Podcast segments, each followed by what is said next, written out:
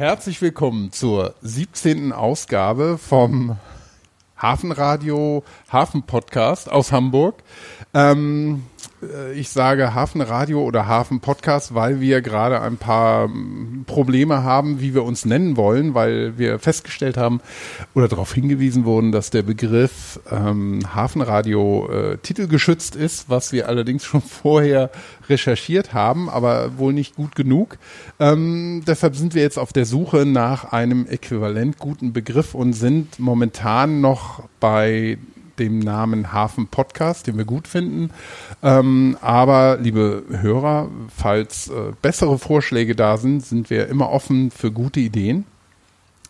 Ähm, wir sind endlich mal wieder hier ähm, zusammen am Tisch, Michael und ich, Christoph, und wir haben natürlich einen Gast, ähm, der ja vielen der ähm, Hafenradiohörer wahrscheinlich auch bekannt ist, weil ein echter Pionier in Sache Archäologie-Podcasting, nämlich der Buddler, AK oder alias äh, Mirko Gutjahr aus Wittenberg, richtig? Ja, moin, moin. Moin. Und du sitzt zumindest virtuell äh, mit uns mit am Tisch. Und ähm, ja, nachdem du vor einiger Zeit den Michael in Harburg im Museum besucht hast und einen sehr schönen Podcast mit ihm aufgezeichnet hast, äh, machen wir jetzt quasi den Gegenbesuch, den Gegenpodcast und ähm, haben dich endlich ans ähm, Mikrofon oder an unseren Tisch bekommen und ähm, wollen dir dann endlich mal all die Fragen stellen, die uns schon auf den Nägeln brennen und freuen uns, dass du da bist. Ja, äh, freut mich auch, dass es geklappt hat. Äh, ich war ja schon zwischendurch ein paar Mal in Hamburg, aber da haben wir uns, glaube ich, jedes Mal verpasst. Genau. Sonst hätten wir es, glaube ich, auch mal direkt machen können. Wäre wahrscheinlich die ganze Technik etwas einfacher geworden. Ganz ja. sicher. aber es ist schön, dass es geklappt hat. Wir sitzen ja sogar am selben Fluss, habe ich, äh, merke ich gerade. Wir sitzen ja beide, äh, alle drei an der Elbe. Die fließt ja auch hier vorbei. Aha. Aber natürlich ein Stückchen weiter äh, flussaufwärts. Äh, die geht, ist ja noch relativ kleines Rinnsal hier verglichen, wahrscheinlich mit oben mit Hamburg. Ja, in Hamburg wird sie breit, ne? Genau. Ja, so Aber es ist schon schiffbar hier. Ja, also man kann mit dem Schiff hier von Dresden bis äh, über Wittenberg nach, nach Hamburg hochfahren. Irgendwann mache ich das mal. Ja, das wenn ich viel Zeit machen. habe. Genau, und dann machen wir einen Podcast dabei. Ja. Genau. Ein Reisepodcast. Wäre auch nicht das erste Mal. Ich glaube, das gibt's auch schon. Ja, Aber, das, ja, ja habe ich auch schon gehört. Schlecht. Hätte was, ja. Ja. Ja, ähm, Mirko, ich habe schon gesagt, du bist äh, bestimmt vielen bekannt als Podcaster, was archäologische Themen betrifft. Und zwar ähm, vor allem mit dem Angegraben Podcast, aber auch mit dem Geheimen Kabinett. Also so wie, zumindest soweit ich das übersehen kann, machst du zwei archäologische Podcasts, die beide ähm, sehr erfolgreich sind und sehr schön anzuhören sind. Und ähm, deshalb war auch das Thema, was uns natürlich interessiert hat heute Abend, vor allem, ähm, wie hat's dich zum Podcasten verschlagen und ähm, was ja, sie, was siehst du für ein, für ein Potenzial oder für, für einen Vorteil da drin, ähm, zu archäologischen Themen zu podcasten? Mhm. Ja, also da haben mich zwei Hamburger auch dazu gebracht, nämlich die vielleicht euch auch bekannten äh, beiden Hoxillas, also äh, Alexa und Alexander, mhm. die äh, mich damit angesteckt haben. Die kamen nämlich eines schönen Tages mal bei mir vorbei, damals noch im Landesmuseum in Halle und habe mich ein bisschen zur Himmelsscheibe ausgefragt. Und äh, das da habe ich erstmal gesehen, oh Gott, das ist ja relativ einfach, so wie das geht. Technik ist gar nicht so aufwendig. Mach doch auch mal. Und äh, da es bislang noch keinen oder keinen archäologischen Podcast mehr äh, gab, es gab mal so ein paar Versuche vorher schon äh, durch äh, WDR und ich glaube mal im Rahmen einer Ausstellung äh, mhm. entsprechende Podcasts zu erstellen. Die sind aber alle wieder eingeschlafen. Ähm, dachte ich, ja, was willst du eigentlich selber mal hören? Archäologische Podcasts gibt's ja gar nicht, merkwürdigerweise. Und dann wird's aber höchste Zeit, dass mal sowas kommt. Und dann habe ich angefangen. Ähm, die Idee war da eigentlich dahinter, zunächst einmal ja überhaupt das Thema Archäologie in den Podcast reinzubringen, weil ich dachte, dass da gibt es äh, beim Podcast eigentlich eine Nische für alles. Das ist eigentlich schön am, am Podcasten. Genau. Es, mhm. ähm, wenn, wenn äh, es genug Interessierte gibt, die schalten dann rein und haben den Vorteil, dass sie eben dich nicht durch irgendwelche Radiosendungen durchhören müssen, äh, bis da mal irgendwo ein Thema kommt, das ihnen gefällt, sondern sie können sich ganz gezielt auf dieses Thema einlassen. Also wenn jetzt jemand, ähm, was ich jetzt nur über das trojanische Pferd was hören will, äh, findet er so einen Podcast. Wenn er sich über Gesteinsformationen informieren möchte, gibt es einen bestimmten Podcast irgendwo. Und das ist das Tolle, finde ich, am Podcast. Du kannst einfach genau dir das raussuchen, was dir Spaß macht, kannst dich inspirieren lassen von ähm, Dingen, die dich interessieren, aber du kannst dich natürlich auch, indem man äh, Podcasts dann weiterhört, mit weiteren Themen aus dem Themenkreis, äh, beispielsweise eben Archäologie, mhm. äh, ja, äh, inspirieren lassen. Und das Schöne ist, man erreicht viel, viel mehr Menschen, als man äh, selbst bei einem Vortrag erreichen würde. Das hat das neulich mal, ich saß in einem Vortrag, da saßen dann eben, äh, jeden Vortrag, da waren dann 30 Henneken dabei, die jetzt sicher auch alle ganz äh, gespannt waren auf das, was ich zu berichten hatte. Und man hat natürlich den Vorteil, man ist dann eben auch in Person da, kann auch Bilder zeigen, aber man erreicht einfach viel weniger Leute als mit einem einfachen Podcast, nicht? weil äh, da habe ich mehrere hundert bis tausend Hörer ähm, auf einmal, wenn ich will, und beim, beim äh, so viel kriege ich nie in Veranstaltungsraum. Mhm. Und die haben den Vorteil, die können das eben auch im Schlafanzug machen, äh, beim Autofahren oder beim Bügeln, äh, während man natürlich beim, beim äh, Vortrag äh, gespannt äh, dann die Dreiviertelstunde bis Stunde äh, da im, im, im Hörsaal sitzen muss und äh, vielleicht auch gerade gar nicht mehr weiterhören möchte. Das hat da gewisse Freiheit auch dann für sich. Mhm. Wie hast du dir deine Themen gesucht oder, oder wie suchst du dir deine Themen, wenn ich so deine Liste durchgucke? Das ist ja das ist schon relativ bunt. Ja, das ist genauso bunt, wie meine Interessen bunt sind. Also ich hatte mal angefangen mit den Themen, die ich ohnehin schon mal behandelt hatte. Also kleine Forschungsgebiete, die ich mal hatte, beispielsweise mit dem Blei, Blei ähm, äh, Täfelchen mit äh, äh, apotropäischen Wirkungen, also gegen Dämonenvertreibung und sowas, äh, da hatte ich mich mal beschäftigt und da dachte ich auch, das könnte auch noch Leute interessieren. Dann ähm, natürlich auch mal so Sachen wie Ötzi, probiere mich da ein bisschen aus natürlich noch. Äh, ich will jetzt auch jetzt in den nächsten Tagen wieder einen neuen aufnehmen, es ist ja lange nichts mehr gekommen, aber das lag insbesondere an den Vorbereitungen unserer Ausstellung. Da werden wir vielleicht nachher noch ein paar Worte zu verlieren. Ganz sicher. Aber und äh, da äh, ja, das alles, was mir gerade so unterkommt, was mich gerade selber interessiert, ist jetzt keine Systematik dabei. Es gab ein sehr schönes ähm, Format, äh, das hieß äh, Vorzeiten mhm. äh, von einer, oh Gott, wie hieß sie denn? Ähm, leider, leider hat sie es auch wieder eingestellt. Die macht sonst eher einen äh, Podcast zu philosophischen Themen hat mhm. sich aber mal komplett mit äh, der Vorzeit beschäftigt und hat es sehr systematisch gemacht. Da dachte ich auch wunderschön, da brauche ich das nicht selber machen. äh, ist sehr schön gemacht, ähm, also auch sehr schön zusammengefasst, um einfach so die Grundstrukturen der verschiedenen Epochen äh, der Vorzeit, also von von der ersten von ersten Menschen bis hin zu äh, den Eisenzeiten, äh, hat es eigentlich ganz schön zusammengefasst. Und dann dachte ich, das, das muss ich dann nicht selber machen, sondern ich kann mir dann immer schöne Themen raussuchen, die mich gerade irgendwie aktuell interessieren, mit denen ich irgendwie zu tun habe, die vielleicht auch irgendwie einen gewissen Neuigkeitswert haben, weil sie eben noch nicht hundertmal durchgenudelt worden sind. Das kann man ja irgendwo anders auch hören und mhm. lesen. Äh, daher ähm, habe ich so ein bisschen auch den Trend zu Nischenthemen, was mhm. ich dann im geheimen Kabinett ja noch mehr ausgebaut habe.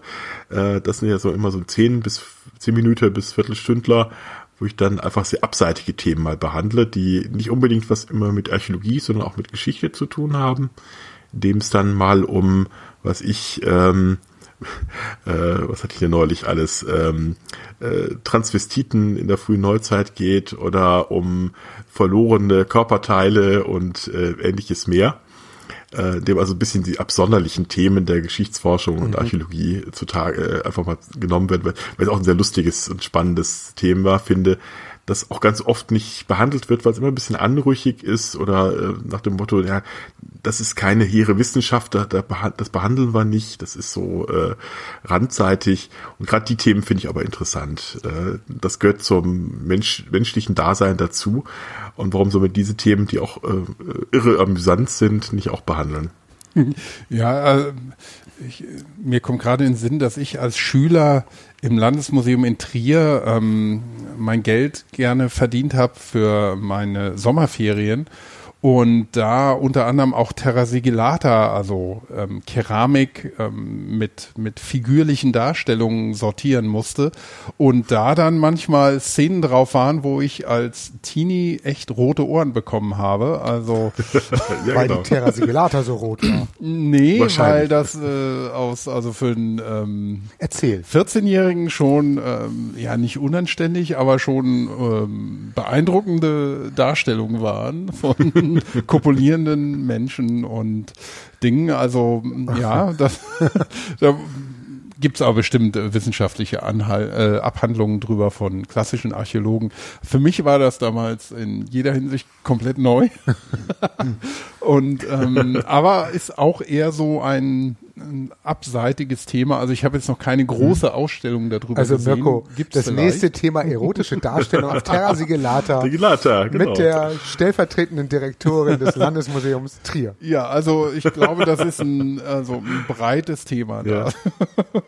Ja, in Trier kenne ich sogar ein, zwei Leute. Also insofern könnte ich das nicht mal fragen. Ja, könnte da Aber ob sie so begeistert sind. Ja.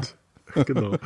Nee, aber es gehört ja dazu. Ich meine, ähm, früher, äh, deswegen heißt ja auch das geheime Kabinett so, wie es heißt, denn man hat genau diese Dinge äh, zwar als ähm, wichtig erachtet, also die, die konnte man auch nicht ähm, ausgrenzen, aber das steckte man dann in entsprechende Räumlichkeiten oder eben in Schränke in den Museen, die dann nur den ähm, gesitteten Erwachsenen zugänglich sein sollten. Das waren dann meistens äh, Männer im gestandenen Alter. Ähm, aber gerade die Dinge waren natürlich interessant. Da, da haben natürlich alle nachgefragt, äh, da sind die Museumswächter bestochen worden, damit sie den Schrank doch mal aufmachen. Und äh, zeigt ja eigentlich, da ist schon immer ein Interesse da gewesen, weil das eben auch zum Menschsein dazugehört. Gerade, ja, äh, da kann man auch spannende Dinge ablesen, die äh, sehr viel über antike Gesellschaft äh, generell verraten. Mhm. Ja, und Oder über unsere Welt. Ne? Über unsere über Zeit. Unsere, ne? Über unsere Noch mehr, auf jeden ja. Fall auch, ja. Und wir, wir hatten ja, also in, als wir uns vorhin im Vorgespräch so unterhalten haben, auch den, den Begriff ähm, vom, ne? Wie, wie hieß unsere Wunderkammer, ne? Die digitale so, ja, Wunderkammer ja, genau. hatten wir. Also den Begriff der Wunderkammer, das ja so der Ursprung von, auch von archäologischen Sammlungen ist, aber so eine Mischung aus einer Freakshow und einer Kunst- und Kultur- und ähm, Kulturgutsammlung ist. Ähm, mhm. Und die, ähm, ja, der Ansatz erinnert ja so ein bisschen daran, dass es ähm, so Dinge sind, die die Leute auch zum Staunen bringen sollen. Hm, durchaus, ja, genau. Also, so soll es ja eigentlich auch bei dem geheimen Kabinett sein. Das ist eigentlich so ein kleiner ja, das kleine Incentive, äh, um sich vielleicht mit dem Thema Geschichte noch ein bisschen mehr zu äh, äh, ja, beschäftigen. Weil Geschichte ist natürlich für die meisten Leute etwas Staubtrockenes. Äh, das hat man äh, in der Schule erlitten, aber nicht wirklich äh, gemocht. Und äh, ich versuche mit dem Podcast so ein bisschen zu zeigen, es hat eben doch ganz spannende, amüsante Seitenlinien. Äh, und es lohnt sich vielleicht doch, sich mit dem größeren Ganzen ein bisschen zu beschäftigen. So ein bisschen kleiner Verführer für die für die richtige äh, Geschichtswissenschaft. Hm. Wie ist denn dein Eindruck da, was ähm, das Publikum angeht? Ähm, wenn man jetzt das deutschlandweit betrachtet, dann gibt es natürlich, wenn man so eine Zielgruppe vor Augen hat, gibt es ja so solche ja, Fernseh-Events dann wie Terra X oder äh, mhm. wie hieß das früher? Was C14. die Frau von Greichen gemacht hat, genau. Ja, ja genau. C14, ähm, C14 und ähm, das waren dann ja immer eher so spektakuläre Sachen oder wie ich gerade heute auf Spiegel Online gelesen habe, der Mensch kommt nicht aus Afrika, sondern doch aus Griechenland und ähm, Südosteuropa. Ähm, mhm. Also so bis es ein archäologisches Thema wirklich in, in, in die Mainstream-Presse oder in, in die Medien schafft, muss ja schon meistens was passieren. Mhm. Ähm, wie siehst du das denn beim Podcasten? Weil ich kenne zum Beispiel keine archäologische Radiosendung. Ähm, so ein reiner, so eine reine, so ein reines Audioformat ähm, für archäologisch Interessierte. Wie, ähm, ja, wie hm. sieht das aus aus ja, deiner? Vor allem, wie schätzt du das ein? Also ja. das Potenzial. Ja, ich glaube, da ist schon durchaus Potenzial da. Also wir sind ja mit Podcasten ohnehin in einer ganz speziellen Nische Äh, ganz oft sind das ja äh, sozusagen auch Nerds, die uns zuhören, die äh, sich für ganz spezielle Themen interessieren. Ähm, sicher, äh, ob, ob er jemals aus dieser großen, aus dieser Nische rauskommt, ist eine große Nische, aber ob wir wirklich jemals schaffen, sozusagen mit dem Radio Konkurrenz äh, einzugehen oder gar mit dem Fernsehen, das wage ich doch sehr zu bezweifeln. Aber ich mhm. finde es trotzdem ganz schön, warum muss man auch äh, immer in die Breite gehen, denn das reicht mir eigentlich schon, wenn ich weiß, da hört mir einer zu und freut sich drüber, dass, äh, dass es dieses Thema gerade angesprochen wird, weil er anders, anders vielleicht nicht drangekommen wäre. Andererseits, ähm, ja, ähm, gibt's, merke ich dann doch schon an Downloadzahlen, dass dort die eine oder andere sich dafür interessiert. Mhm. Ähm, das ist schon ganz, ganz äh, ansehnlich, was sich da zum Teil zeigt. Also insofern, ich denke, die, die, das Potenzial ist auf jeden Fall da ähm, gerade in dieser, dieser Nische, die eigentlich mehr technisch äh, orientiert ist. Also wenn man so guckt, was so Spiele-Podcasts oder Technik-Podcasts, äh, Apple-Podcasts oder was immer es alles gibt, äh, für Potenzial haben, das ist natürlich weit, weit mehr, als mhm. äh, jetzt vielleicht uns äh, Geschichts- und Archäologie-Podcasts zu hören. Aber ich merke das ja auch, es gibt ja auch eine ganze meinst Menge. Meinst du wirklich, ja? wenn, wenn ich da so reingerätschen darf, meinst du wirklich, dass ähm, jetzt so mehr die, die Nerd-fokussierten oder Technik-fokussierten Podcasts wirklich, wirklich eine größere Reichweite zwingend haben als andere Themen wie zum Beispiel Archäologie oder Geschichte, ähm, weil ich erinnere mich noch als, als Student war es ganz oft so, wenn man ähm, mit, gerade mit älteren Leuten gesprochen hat und äh, erzählt hat, irgendwie drauf kam, was, was machst du? Ja, ich studiere Archäologie ähm, hatte man das Gefühl bei 80 Prozent der mhm. Leute, ah, oh, das wollte ich auch mal studieren. Ah, oh, ist ja, ja, so interessant. Da kann man nur nichts mit verdienen. Genau, da kann man ja, ja. nur nichts mit verdienen. Und ähm, meine Eltern haben mir auch davon abgeraten und dann habe ich doch Jura, Medizin, was weiß ich, studiert. Aber nicht mhm. Archäologie, aber man sieht auch an den Zahlen der ähm, ja, Seniorenstudenten, dass viele dann nach ihrem Arbeitsleben doch nochmal zu, zu dem Thema zurückkehren. Meinst du, es ist wirklich ähm, so, eine, so eine kleine Nische oder ist die, die sitzt ein Großteil der Zielgruppe, die du zum Beispiel für, für sowas mit, ähm, den an, mit dem angegraben Podcast äh, erreichen könntest, die sitzt quasi ahnungslos da draußen und weiß gar nichts von dem Glück, das sie haben könnte? Ja, das könnte natürlich auch sein, aber ich, ich glaube, der Podcast selber ist natürlich eine gewisse Nische, äh, mhm. von dem äh, 95 Prozent der Bevölkerung wahrscheinlich auch gar nicht weiß, dass er existiert. Äh, ich selber bin ja auch erst seit äh, seit vier Jahren überhaupt auf den Podcast gestoßen oder fünf Jahren, glaube ich mittlerweile. Äh, vorher wusste ich auch nicht, dass es sowas gibt, obwohl es den ja auch schon viel viel länger gibt. Mhm. Ähm, dennoch ähm, denke ich mal, wird äh, YouTube einfach mehr Leute erreichen. Äh, wenn du jetzt bei YouTube wahrscheinlich das Ganze machen würdest, hättest du wahrscheinlich Potenz 10 mehr, ähm, mehr Zuschauer. Äh, aber der Aufwand ist natürlich extrem viel größer. Ähm, es ist dann äh, ja äh, wahrscheinlich auch eine größere Menge von Leuten, die einfach ein paar Sekunden reinklickt mhm. und äh, mhm. sich dahin verleiten lässt. Beim Podcast ist halt schön, die hören wirklich nur die Leute zu, die sich fürs Thema auch ja. interessieren oder ähm, die dann auch geneigt sind, beim nächsten Mal wieder reinzuschalten, weil sie von dir dann ein anderes Thema hören, das aber äh, ähnlich spannend ist, was sie aber vorher noch nicht gekannt haben. Nicht? Und ich glaube, so kann man da so ein bisschen sich seine Zielgruppe ganz genau erarbeiten. Aber ihr könnt natürlich recht haben, dass es äh, da draußen noch viel, viel mehr gibt, die auch ganz glücklich wären, Podcasts zum Thema Archäologie zu hören, wenn sie nur wüssten, dass es das gibt. Ja. Wobei ich glaube auch, dass wirklich, dass so der nächste Innovationsschub Richtung Audio auch gehen wird. Wenn du siehst, wie sich die Autoindustrie mhm. zum Beispiel ändert, die genau. Autoradios LAN oder WLAN tauglich sind und ähm, tatsächlich auch in der Lage sind, Inhalte dann aufs Gerät runter zu streamen. Und das ist mhm. ja das wirkliche Potenzial von einem Podcast, dass ich hier auf der A7 Richtung Süden im Stau stehe und nicht irgendeinen komischen Radiosender hören will, sondern ich mir Inhalte genau die runterholen oder runterziehen kann, runterstreamen kann, die mich interessieren. Da denke ich schon, mhm. dass künftig die Reichweite, wo wir jetzt noch so wie beim Twitter, diese viel besprochene Twitter-Blase, wo wir auch alle eigentlich dieselben sind, die uns gegenseitig was zu posten, zu twittern, dass das jetzt bei Podcast noch so ist. Aber ich denke schon, dass die Chancen da sind, dass Podcast eine ganz große oder eine viel größere Rolle spielen wird und sich das Radio auch das haben wir hier auch live vor Ort schon gehört, dass das Radio sich umorientiert und Richtung Podcast auch guckt. Momentan noch mhm.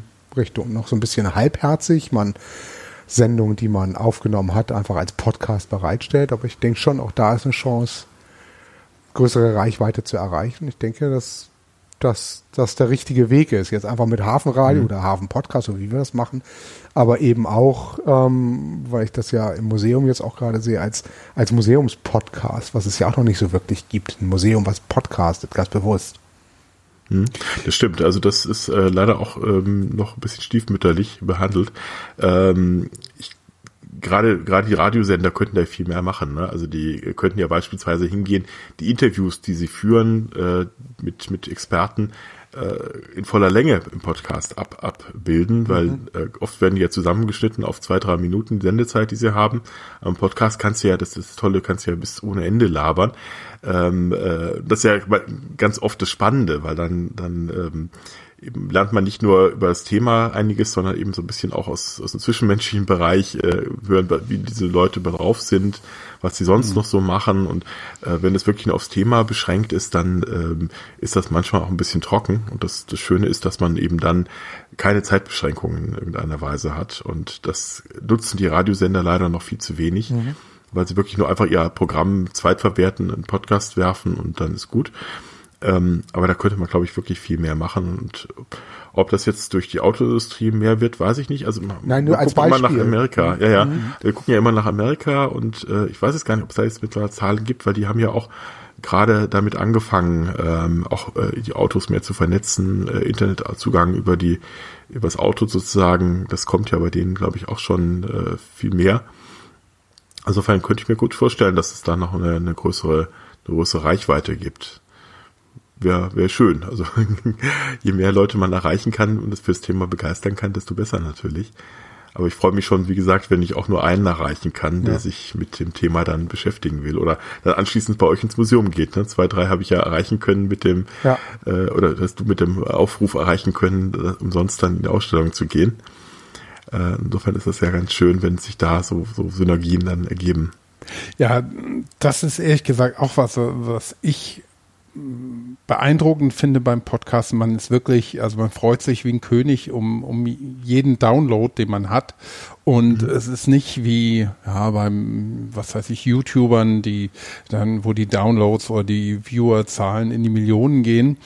Ähm, sondern das Schöne an der Nische ist tatsächlich, ähm, dass man individuell äh, Einzelne erreicht und sich über jeden freut, wie ein König dann. Und hm? das ist wirklich, äh, das stimmt, das ist, das ist was Schönes daran. Und ähm, solange man, glaube ich, in so einer Nische sich bewegt, ähm, kann man auch ohne Probleme genau das machen, was einem Spaß macht, ohne irgendeinen Erfolgsdruck zu haben. Also, dass man jetzt äh, für irgendjemanden irgendeine, ähm, ein Gott weiß wie viel äh, Tausender Kontakt nachweisen muss, damit man irgendwelche Werbeeinnahmen äh, bekommt. Damit, ja. ja. Mhm, genau. Ja, vor allem das Schöne ist, man, man hat ja auch äh, eine ganz tolle Interaktivität mit den Hörern. Also ich, ich kenne jetzt etliche meiner Hörer, das ist auch ganz toll, weil die, die trifft man dann ab und an oder die kommen dann mal so vorbei, also nicht, nicht unangewählt, sondern äh, da hat man schon ein bisschen längeren Kontakt. Also das ist schon ganz, ganz nett. Das hat, glaube ich, keinen Radiosender, das hat auch kaum, kaum YouTuber vielleicht, äh, außer diese großen, die dann irgendwelche Hallen mieten, um dann ihre äh, Hörer zu treffen oder äh, Zuschauer zu treffen. Aber dieses Persönliche, ähm, das hat man, glaube ich, nur beim Podcast, wo man ja. auch direkt mhm. Feedback bekommt auf seine auf seine Sendung und ähm, oder mal Themenvorschläge oder irgendjemand schickt einem dann noch ein Buch zu oder sowas. Sowas ist ganz toll, wenn wenn sowas passiert, weil es einfach zeigt, die Leute nehmen das nicht nur ernst, was du machst, sondern die finden sogar richtig gut, dass sie sich selber auch ähm, damit beteiligen. Nicht? Mhm. Und das ist das ist echt ganz toll. Das hast du glaube ich bei kaum einem Format. Ja, ja, es ist auch nochmal was anderes, als wenn man jetzt einen Blog schreibt. Ja. Mhm. mhm. Das stimmt, ja. Also weil man auch natürlich so ein bisschen persönlicheres äh, äh, persönlichen Bezug zum Podcaster hat, weil man hat ihn ja im Ohr, ne? man weiß, wie der klingt, man weiß, was der, äh, wie der sich so anhört. Äh, das hat man beim Blog natürlich nicht, da hat man immer die eigene Stimme wahrscheinlich im Ohr, wenn man es liest. Mhm. Äh, es gibt ja Leute, die machen beides. Also ähm, Florian Freistetter zum Beispiel, der sowas für Astronomie macht, der podcastet mhm. auch gleichzeitig, schreibt aber auch Blogs äh, schreibt auch Bücher, gut, der, der macht auch nichts anderes als das, aber äh, der macht das halt auch sehr gut und äh, also somit hat er auch eine ganz gute große Community, die äh, ihn auch ganz stark unterstützt und dass er sogar davon einigermaßen leben kann, also mit seinen vielen, vielen äh, Dingen, was er noch nebenher macht. Äh, ist also sofern einer der wenigen Podcaster, der wahrscheinlich auch von der von leben kann, was er tut. Mhm. Wenn auch nicht allein nur vom Podcasten, aber äh, nee, das, das gibt's auch. auch. Ja, aber da, das ist interessant. In Deutschland Podcaster, die wirklich von dem, was sie da machen, leben können, also ihren kompletten Lebensunterhalt bestreiten können, sind, glaube ich, immer noch rar gesät. Und in ja, dieser Podcaster-Community ist ja dann auch das Thema ähm, kommerzielle Podcasts und Kommerzialisierung von Podcasts immer sehr heftig und kontrovers diskutiert. Und da kommen gleich die Gefühle mhm. hoch und ähm, wenn dann solche Sachen an den Start gehen wie 4000 Hertz, mhm. was ganz sicher, also wie ich finde, ein spannendes Projekt ist. Oder äh, es gab ja auch andere Sachen, die, die dann ähm, wieder aufgehört haben, wie die ähm, Kastronauten. Kastronauten, genau. ähm, genau. Was ich genau. schade fand, weil das war, mhm. waren, also fand ich sehr so sympathische Leute, die das gemacht haben und ja, ja, ich weiß. ganz spannenden ähm, Ansatz. Ja, du warst ja da auch ähm, quasi mit, genau. mit an Bord. Genau. Äh, die haben ja auch nicht aufgehört, weil es nicht geklappt hätte, sondern das waren eher persönliche Gründe, äh, mhm. sagten sie jedenfalls, glaube ich ihnen auch. Und äh, ist eigentlich sehr schade, weil sie hatten äh, eben anders als 4000 Hertz nicht gesagt, wir sind jetzt ein paar Leute, stellen uns zusammen, sondern die haben gesagt, wir suchen uns wirklich ein Programm zusammen. Mhm und äh, versuchen da verschiedene Nischen auch zu bedienen, also äh, Geschichte, ähm, was ich Laber-Podcast, Wissenschaftspodcast, äh, äh, alle möglichen Varianten zusammenzusuchen, um wirklich auch ein Programm zusammenzustellen. Das war eigentlich eine ganz interessante Idee. Mhm. Äh, hat aber irgendwie leider am Schluss nicht, nicht geklappt, ähm, wegen nicht, nicht aus inhaltlichen Gründen, sondern weil es dann äh, irgendwie zwischenmenschlich anscheinend gescheitert mhm. ist. Äh, aber generell, ich denke, das ist durchaus machbar. Das ist vielleicht noch ein bisschen der Zeit voraus gewesen. Das wird sich in ein paar Jahren dann kommen. Mhm. mhm. Äh, aber also muss ja nicht so schlimm sein wie in Amerika, wo man dann wirklich fast nicht mehr weiß, wo bringt der Podcast an und wo hört die Werbung auf. Äh, aber wenn man so ein kleines Jingle irgendwo am, Anfang oder so drin hat, äh, ja, halte ich jetzt auch nicht für schlimm. Radio, bei Radios halten wir es ja auch aus. Da halten wir auch schlechte Musik aus. ja, und schlechte Moderatoren. Wird. Und schlechte Moderatoren. Noch schlimmer, genau. auch, ja. Ja. Aber ja, äh, wobei man es eigentlich, das, das Tolle wiederum bei Podcasts, braucht es eigentlich auch nicht. Äh, weil du hast, glaube ich, kaum je so eine Community, die einen auch finanziell unterstützt. Ähm, also bei mir kommen ja auch relativ viele Spenden an, ähm, also nicht nur Sachspenden, sondern es gibt eben auch sehr viel über Patreon mitmachen beispielsweise, mhm. die dann auch so äh, ich versuche jedenfalls so kleine, kleine Dinge noch in nebenher dann zukommen zu lassen. Du kannst ja dann so mit verschiedenen Stufen der Spenden äh, dann auch Zusatzleistungen ähm, anbieten, was ich ab äh, 7 Euro Spende kriegst du dann einmal im Jahr äh, alle, alle Podcasts des Jahres auf einen USB-Stick zugeschickt oder weiß mhm. ich was, was man alles so machen kann oder Zusatzfolgen, die dann nur für die Unterstützer sind äh, und ähnliches mehr. Das ist natürlich ganz schön, was man da machen kann. Bedeutet natürlich auch ein bisschen mehr Arbeit am Schluss, nicht? Also, mhm. aber es, äh, ja, die Umkosten deckt es auf jeden Fall schon. Und insofern äh, braucht es wahrscheinlich die Werbung gar nicht. Es sei denn, man wirklich, wirklich viel Geld damit verdienen, was ja. man bei Podcasten auch gar nicht verdienen kann, wahrscheinlich. Ja, und ich glaube, es sind also wenige, die, die dann auch ähm, so eine ganz große Reichweite entwickeln, wie ähm, was weiß ich, Philipp Banse und ähm, oh, wie heißt er? Sein Mitstreiter bei dem Lage der Nation Podcast, den ich äh, ganz ja. hervorragend finde und ähm, die auch so ein Abo-Modell sich ausgedacht haben und auch ein Spendenmodell. Mhm. Und, ähm, und der Philipp Banse ist ja auch ein Journalist, der auch davon lebt, dass er diese Dinge macht. Mhm. Und, ähm, und die sehr erfolgreich sind, auch ohne Werbeeinblendungen und eben immer noch einen ganz normalen Podcast machen, den man sich einfach runterladen kann und anhören kann und dann selbst entscheiden kann, ob man Abonnent wird, Unterstützer oder das ähm, einfach über Flatter oder Patreon ähm, eben ähm, unterstützt, wenn es gerade passt. Genau. Nee, das ist äh, das ist echt toll. Also bei mir kommt auf jeden Fall immer genug an für den Monat, dass ich nicht irgendwie noch zusätzlich Geld in den Podcast stecken muss. Aber das, das reicht dann meistens sogar noch aus, um sich irgendwie noch ein Buch zum Thema zu kaufen. Äh, was ich oft gerne tue, äh, weil ich auf die Weise natürlich auch ganz zu, zu anderen lustigen Themen komme. Äh, also insofern brauchst du eigentlich auch keine Werbung. Ich fand damals Kastronauten insofern spannend, weil die eben auch noch eine, eine Vernetzung untereinander äh, machen wollten, also mit gemeinsamen Auftritten. Es hat übrigens immerhin dazu geführt, dass ich jetzt mit dem Halbwissen-Podcast im hin und wieder äh, Folgen aufnehme, die auch ganz, ganz äh, lustige Bremer sind äh, mit dem man dann immer sehr auch randseitige Themen beackern kann. Das macht also auch großen Spaß. Insofern haben die Kastronauten nicht ganz umsonst existiert, sondern haben dann auch tatsächlich zu Vernetzungen geführt. Wie viel Arbeit steckst du denn in deine Podcast-Aktion? Ja, äh, das kommt ganz drauf an. Also bei Angegraben ist es tatsächlich so, dass ich sehr, sehr viel in eine Folge reinstecke, dass ich mich da sehr intensiv in die äh, Thematik nochmal äh, einarbeite, also beziehungsweise wenn ich nicht schon ohnehin weiß, äh, da sollen sozusagen auch ein bisschen äh, tatsächlich gehobener Content äh, äh, herüberkommen. Ähm, da, da will ich also auch möglichst Themen behandeln, die eben anderswo auch gar nicht so in der, der Tiefe oder äh, so ja. zu erreichen sind. Das, der, an dem Ansatz scheitert es meistens, weil ich dann so viel Zeit reinstecken muss, dass es dann doch nicht reicht, den Podcast aufzunehmen. Äh, jetzt kommen ja wieder ein paar Feiertage, jetzt habe ich vielleicht wieder Chancen. Ähm, und beim äh, das geheime Kabinett war so ein bisschen kleine, kleine Fingerübung nebenbei, weil ich sagte, da brauche ich nicht so viel Zeit für, für eine Viertelstunde. Mhm. Äh, da da dauert es dann eben so erstens vielleicht zwei, drei Stunden, bis ich mich da in meinem Thema eingefunden habe. Das äh, ist auch geskriptet, äh, also das wird nicht live gesprochen, äh, weil ich eben genau diese zehn Minuten möglichst ausfüllen möchte, ohne dass ich zu viel Äs dazwischen habe oder äh, mich im Thema verirre. Und daher ist das eine geskriptete kurze Geschichte. Ich glaube, mhm. wenn es länger wäre geskriptet, dann wird man es nicht aushalten. Aber die, die Grundidee ist tatsächlich zu sagen, zehn Minuten, dann hat man es durch, das Thema. Man kann es auf dem Weg zum, zum Bus sich anhören oder so, mhm. hat sich ein klein bisschen unterhalten gefühlt. Ähm, da stecke ich dann auch, wie gesagt, mir so zwei, drei Stunden äh, pro Folge rein. Äh, bei Angegraben ist es dann entsprechend mehr. Ja, dafür reist du richtig auch durch die Gegend. Ne? Ich meine, schlussendlich bist du sogar nach ja, Hamburg gekommen? Ich habe zum Beispiel genau.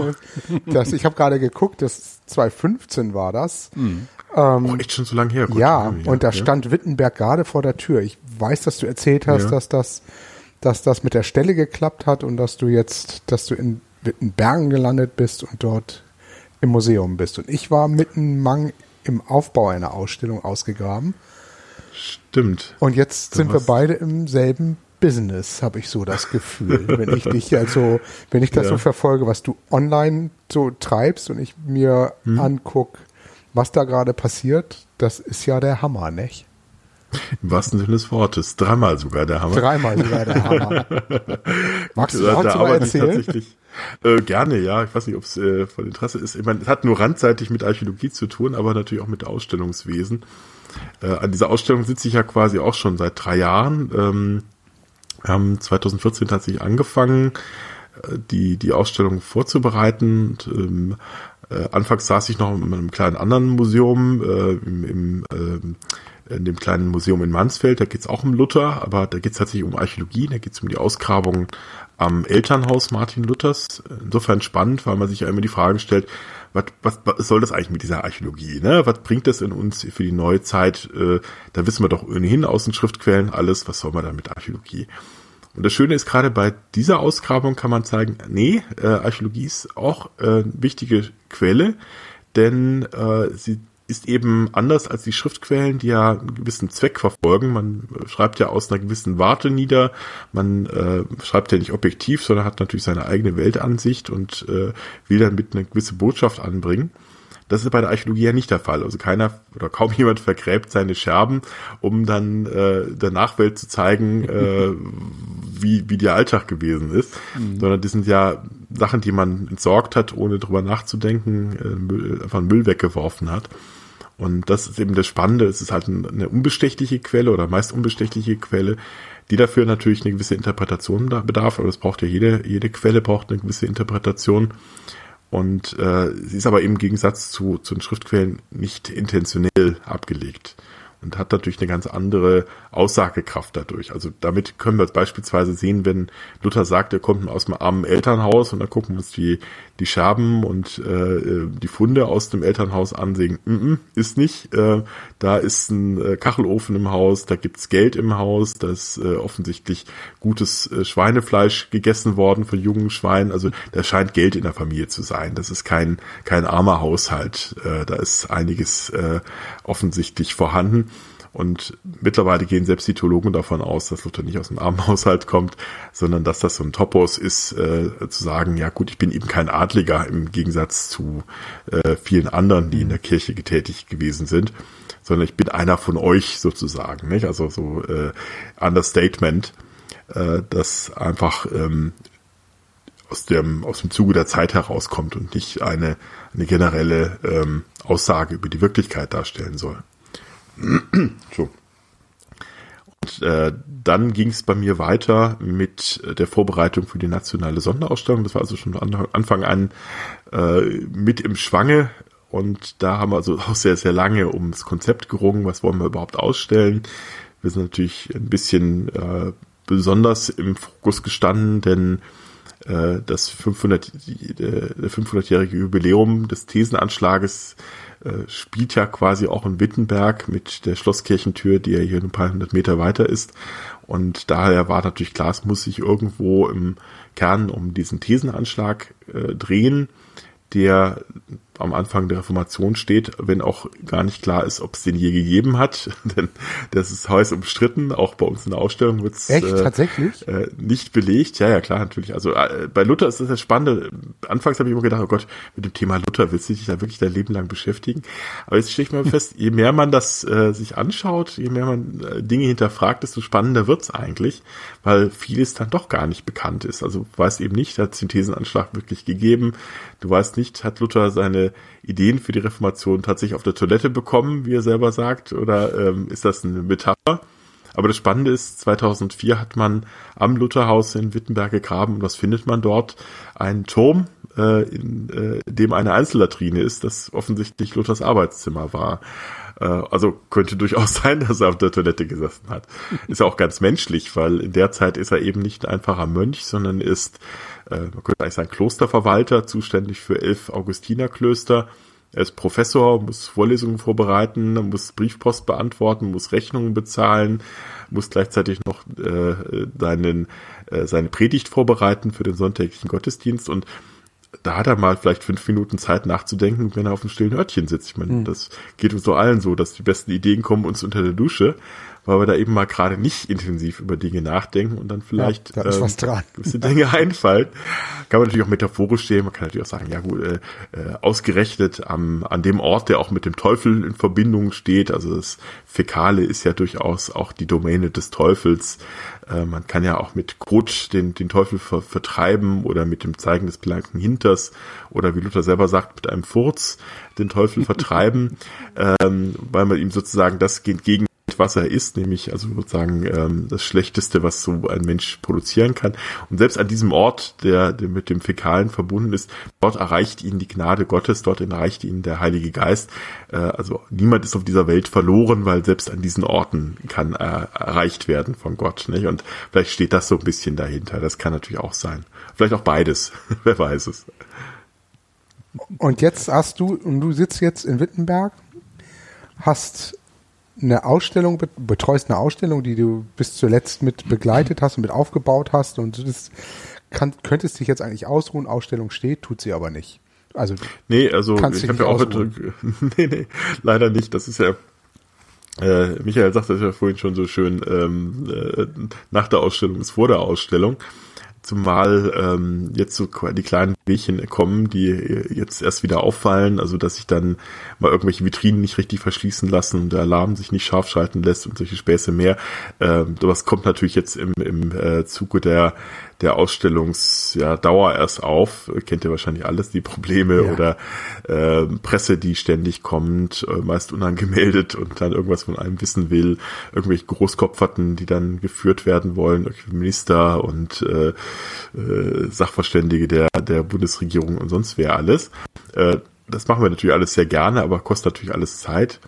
Äh, und gleichzeitig laufen natürlich auch die normalen Arbeiten, die man sonst so hat, äh, Anfragen wissenschaftlicher Art oder äh, Such, äh, Anfragen, haben Sie die und die Urkunde bei sich und wenn ja, kann ich die mal scannen und äh, äh, brauche ich bis gestern, ne, äh, das Übliche. Äh, diese Dinge laufen natürlich gleichzeitig auch noch. Dann muss natürlich die ganze Abrechnung passieren. Äh, das, davor graust mir jetzt schon, dass das noch alles kommt. Äh, dann gibt's natürlich bei uns auch noch so Sachen, wir kriegen auch manche Ausstellungsgüter nicht für die gesamte Ausstellungszeit. Wir stellen ja relativ lange aus, mit fünfeinhalb Monaten. Das heißt, zwischendurch sagen manche Leihgeber, gerade bei Papiersachen, das ist uns zu lange. Ja. Ähm, ihr könnt gern äh, entweder andere Seiten zeigen aus dem Buch oder ihr könnt eben äh, uns das zurückgeben und müsst dann ein anderes Objekt holen. Solche Dinge müssen wir natürlich dann auch noch planen. Das ist dann nochmal äh, entsprechende Planungsleistungen mit den Transportunternehmen, mit den Versicherungen. Dann muss mit dem Sicherheitsdienst besprochen werden, wann welche Vitrine aufgemacht werden kann. Das darf natürlich nur außerhalb der Öffnungszeiten sein. Wir öffnen natürlich sieben Tage die Woche. Das Ach, heißt, ähm, mhm. haben gar keinen Schließtag, wo wir das machen können. Das heißt also, müssen wir vor oder nach Beginn der Ausstellungszeit öffnen. Äh, und alle dieses mehr, also da hat man noch genug zu tun. Zumal natürlich die nächste Ausstellung auch schon wieder äh, dreut. Also da gibt es natürlich auch wieder Überlegungen, was als nächstes kommen könnte. Da besprechen wir uns natürlich auch vor. Dann gibt es natürlich weitere Projekte, die nebenher laufen. Wir wollen eigentlich auch gerade von unserem alten Datenbank weg, wollen auf ein neues Datenbanksystem umstellen. Das kostet natürlich auch wieder entsprechend Zeit. Das ist eigentlich auch so ein äh, mehrjähriges Projekt, das man da vorhat. Äh, Sammlungsdatenbank. Sammlungs ja, ja, das gibt natürlich auch entsprechend, äh, ähm, ja, kostet entsprechend viel Zeit, da muss man planen, welche ist es denn, äh, klappt die Migration vom alten auf die neue System, wenn nicht, muss man vieles von Hand eintragen, äh, wie müsste die neue Datenbank beschaffen sein und ähnliches mehr, also da, da hat man genug, glaube ich, zu tun. Es wird einem nicht langweilig. Nur mit Archäologie hat es eigentlich nie mehr so viel zu tun. Auch wenn wir in der Ausstellung selber natürlich jetzt äh, einige archäologische Stücke haben. Das ist eigentlich ganz schön denn ähm, da können wir eigentlich äh, genau das zeigen, was Archäologie nämlich ausmacht, dass es eben eine, eine weitere geschichtliche Quelle darstellt, neben Bildern, neben Schriftstücken, neben Urkunden, äh, spielt die Archäologie nämlich äh, auch bei der frühen Neuzeit mittlerweile eine tragende Rolle. Und ähm, das war ja noch vor 10, 20 Jahren fast undenkbar zu sagen, ähm, frühneuzeit Archäologie, was ist denn das? Ne? Stimmt. Brauchen wir doch gar nicht, weg damit. Ähm, und gerade bei Luther sehen wir gerade, nee, es spielt eine große Rolle, wir können wirklich einiges damit zeigen. Ist nicht nur ein Anschauungsobjekt, wie es manchmal so heißt, dass man es quasi nur aus illustrativen Gründen dazu ausstellt, sondern man kann wirklich einiges daraus ablesen, was man aus den anderen Quellen eben nicht erschließen kann. Welche Funktion hast du da in dem Haus? Also ich bin wissenschaftlicher Mitarbeiter und ich bin eben Kurator der nationalen Sonderausstellung. Ähm, ja, jetzt steht's ja, dann bin ich wahrscheinlich jetzt nicht mehr Kurator. Das, äh, muss man ab und an mal äh, dann entsprechend die ähm, ja, wissenschaftliche ähm, Beratung sozusagen übernehmen, wenn jetzt mal wieder ähm, Führungen kommen, wo man dann speziell was zum Aufbau der Ausstellung wissen will oder wenn die Presse vorbeikommt. Aber wir sind zu viert, wir haben eben den großen Luxus, dass wir sehr viele Kuratoren haben bei dieser Ausstellung. Mhm was sich als Glücksfall erwiesen hat, weil jeder von uns gewisse andere Fachbereiche haben. Wir haben also auch einen Theologen dabei, wir haben eine Kunstgeschichtlerin dabei, wir haben eine ähm, äh, Kuratorin dabei, die zwar einen Kunstgeschichtler äh, studiert hat, aber äh, sehr viel Ahnung von Szenografie hat und äh, von der Umsetzung von, von Ausstellungen. Deswegen ist es, glaube ich, auch eine sehr, sehr schöne Ausstellung geworden, ohne mich jetzt uns zu groß zu loben. Mhm. Aber ich, äh, bislang haben wir sehr, sehr begeisterte Resultate gehört äh, auch einen sehr schönen Ausstellungskatalog rausgegeben, der auch so ein bisschen äh, abseits vom Mainstream ist, also nicht so die typische Ausstellungsformat hat, sondern äh, so ein bisschen eher quadratisch ist, äh, hochwertiges Papier, so ein bisschen Bauhausstil auch äh, hat, also mit ganz, äh, ja, ganz spannender Typografie auch. Also insofern, da haben wir uns ein bisschen mal was getraut. Wir sagen, wir wollen ein bisschen hervorstechen in diesen äh, unzähligen Luther-Ausstellungen, die es ja gibt, da soll es dann auch was Bleibendes sein, was man auch nach noch in Jahren in die Hand nehmen kann, ohne dass man da ähm, sagt, das ist eben eine Ausstellung von 2017 gewesen. Mittlerweile wissen wir mehr. Wir haben nämlich auch den großen äh, Vorteil, dass wir ein paar renommierte Autoren gewinnen konnten, die ähm, in Essays sich über Themen Luthers äh, austauschen, quasi. Die, äh, also Martin Mosebach ist dabei, Thea Dorn, ähm, Barbara Beuys, äh, Uwe Tellkamp kennt vielleicht die einen mhm. oder anderen vom mhm. Der Turm. Ähm, die haben wir gewinnen können für die für die Ausstellung, äh, dort was zu schreiben und äh, ich glaube, das ist eine schöne runde Sache geworden. Jetzt hast du so schön über die Ausstellung berichtet, aber ich glaube, du hast den Titel noch nicht einmal genannt. Ach so, habe ich doch gar nicht gesagt. Stimmt. Ähm, ich glaube, ich sage den so oft, dass ich schon irgendwie ja. vorausgesetzt habe, dass der sei. Die Ausstellung heißt ähm, Luther Ausrufezeichen 95, Schätze 95 Menschen. Äh, ist ein bisschen sperrig, der Titel zugegebenerweise, aber wir haben keinen besseren gefunden, ehrlich gesagt. Ja. Ausstellungstitel ist ja wirklich etwas, äh, das kennt ihr ja auch. Ja. Da kann man sich, glaube ich, Wochen, Monate lang die Köpfe heiß reden. Und er ist wir nie richtig. Ich, ist nie richtig und dann stellt man fest, hat man einen schönen Titel gefunden. Oh nee, den gibt es ja schon, so ein bisschen wie bei Hafenradio. Jo. Ja. Äh, und äh, dann gibt's natürlich viele Meinungen und dann gibt's auch noch die Öffentlichkeitsarbeit, die sagt, nee, der Titel funktioniert überhaupt nicht, den könnt ihr gar nicht nehmen. Äh, das kann ich ja niemand verkaufen. Und äh, daher sind wir dann irgendwie bei dem Arbeitstitel dann doch hängen geblieben. Aber ich glaube, der beschreibt ganz gut, worum es geht. Es geht ja zum einen um die Darstellung ähm, der Welt Luthers mit den 95 Schätzen, die äh, sozusagen Spektrum dessen bilden, was Luthers Welt ausmacht. Da sind also spannende Sachen dabei, wie ähm, die 95 Thesen Luthers, wahrscheinlich über der Erstdruck, wie wir jetzt festgestellt haben, äh, der äh, eben nicht in Wittenberg stattgefunden hat, sondern in Leipzig, so eine kleine ja, für wahrscheinlich nur für Theologen und Kirchenhistoriker interessante Neuigkeit, die sich da durchaus ergibt. Äh, wir haben aber auch so Sachen wie ein äh, Toilettensitz aus Konstanz, eben um genau gesagte ähm, äh, Geschichte anzudeuten, dass Luthers Erkenntnis auf der Toilette passiert sein soll. Äh, leider gibt es eben aus dem mitteldeutschen Raum keine alten Toilettensitze, deswegen muss man nach Konstanz gehen. Ja, in Harburg haben wir auch keinen gefunden, glaube ich. Da war auch keiner. Ja. Nee, Harburg gibt's nicht. Ich glaube, Schleswig gab's noch einen. Äh, den haben wir aber jetzt nicht angefragt. Wir waren dann gleich, weil ich, weil ich die Kollegen in Konstanz ganz gut kenne, habe ich gedacht, frage ich mal die. Da weiß ich, da liegt einer in der Ausstellung. Und äh, den aus der Ausstellung haben wir zwar jetzt nicht gekriegt, aber äh, passenderweise haben sie gerade wenige Monate zuvor auch noch einen gefunden. Ja, das heißt, wir stellen den also zuerst aus. Und Konstanz gibt es eine wunderbare Holzerhaltung und dadurch äh, gab es eben die Möglichkeit, da ähm, sozusagen in die, ins Voll, äh, in die Vollen zu gehen, was denn des Wortes, und dort dann ein schönes Exemplar auszuleihen. Ja, und was gibt's noch? Eben ähm, beispielsweise Luthers Testament zeigen wir dort. Wir zeigen ähm, äh, Bisamkapseln, wir zeigen natürlich auch Kranach und Dürerwerke, wir zeigen äh, einen Altar aus Mansfeld, wir zeigen ganz toll, ist übrigens, da freue ich mich besonders drauf, dass das geklappt hat, äh, Melanchthons Taschenuhr, die älteste datierte Taschenuhr der Welt von 1530, also auch äh, sozusagen technikgeschichtlich äh, total interessant. Ähm, denn äh, erst seit kurzem ist die als die älteste Taschenuhr bekannt. Vorher gab es noch so ein, ja. äh, ein Exemplar, das da rumgegeistert hat, das sich aber jetzt als Falsifikat herausgestellt hat. Hat im 19. Jahrhundert offensichtlich ein Uhrmachergeselle aus alten äh, Gehäusen so Neues zusammengebaut. Aber es ist eben kein, keine, keine tatsächliche Uhr. Äh, hat auch nie funktioniert als Uhr. Aber die Taschenuhr Melanchthons ist natürlich total spannend, weil es zeigt natürlich, da ist, ist eben nicht nur Zeitalter, das theologisch sich viel tut, sondern es tut ja, sich technisch. eben auch technisch, es tut sich viel in Naturwissenschaften, es tut sich viel in überhaupt in Wissenschaften generell und äh, die Uhr steht natürlich für eine neue Zeit. Ne? Das ist natürlich ein tolles Symbol. Da brechen neue Zeiten an und äh, die Reformatoren gehören natürlich auch dazu, zu den Leuten, die genau diese neuen äh, technischen, neuen Wissenschaften auch ähm, für sich in Anspruch nehmen und die auch dann weiter betreiben. Ja, da gibt's aber dann eben noch den zweiten Teil und den finde ich fast noch spannender. Da geht's um 95 Menschen, die sich mit Luthers Themen auseinandergesetzt haben in den letzten 500 Jahren äh, da gehört zum Beispiel natürlich die üblichen Verdächtigen zu, wie ähm, äh, Johann Sebastian Bach beispielsweise natürlich äh, Luther-Stücke vertont hat. Es gehört dazu äh, Sebastian Franke, der Erfinder des Pietismus oder der erste Vertreter des Pietismus in Halle, aber auch ein paar Überraschungsgäste, beispielsweise Karl May, würde jetzt mal niemand wahrscheinlich auf den ersten Blick mit Luther verbinden.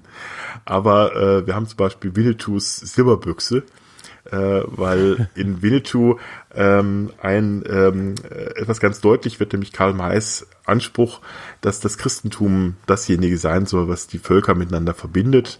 Er selber eben aus protestantischen Elternhaus und äh, hat dann diese, diese Idee des völkerverbindenden Christentums. Auch viele seiner Bücher eingebaut. Wenn man es als Kind gelesen hat, hat es einem die wahrscheinlich nicht so aufgefallen, aber wenn es mal als Erwachsener nochmal liest, dann fällt einem natürlich auf, dass, Karl, äh, dass, dass Winnetou im dritten Teil, wenn er stirbt, sagt, ich bin jetzt ein Christ als, äh, als letzte Worte äh, und damit natürlich sozusagen den edlen Wilden, äh, der Winnetou ja darstellt als Gegenbild zum, zum verweichlichten Westen oder zum verirrten Westen, ähm, also zum, zum Europäer meine ich damit, ähm, dass der sich dann vervollkommnet, indem er das Christentum findet für sich, nicht? Und äh, diese Dinge hat Karl May natürlich in seinen Werken immer wieder untergebracht und sich damit natürlich letztendlich in Traditionslinien mit Luther gestellt. Aber es sind nicht nur positive Gestalten, die wir da zeigen. Es gibt dann natürlich auch sowas wie ähm, den Julius Streicher, den ähm, ja, den Propagandisten der Nationalsozialisten, der den, den Stürmer herausgegeben hat unter anderem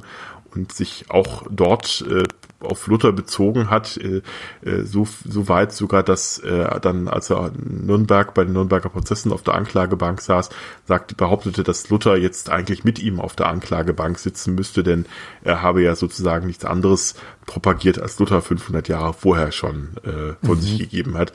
Stimmt und stimmt natürlich auch wiederum nicht, denn ähm, äh, Luthers Ideen sind natürlich nie auf eine Vernichtung der Juden abgezielt gewesen, sondern äh, das war aus Luthers Warte ein Versuch, die Juden in letzter Konsequenz doch zum Christentum ja, zu bekehren, klar. auf den rechten Weg zu weisen, natürlich mit, mit Methoden, die äh, heute absolut undenkbar sind und äh, auch mit einer vehemenzen Aggressivität, die äh, einen übel werden lässt. Und natürlich vermeintlich auch Ideen der Nazis voraussieht, äh, beispielsweise die Juden in Arbeitslager zu stecken und äh, ihre Synagogen zu verbrennen.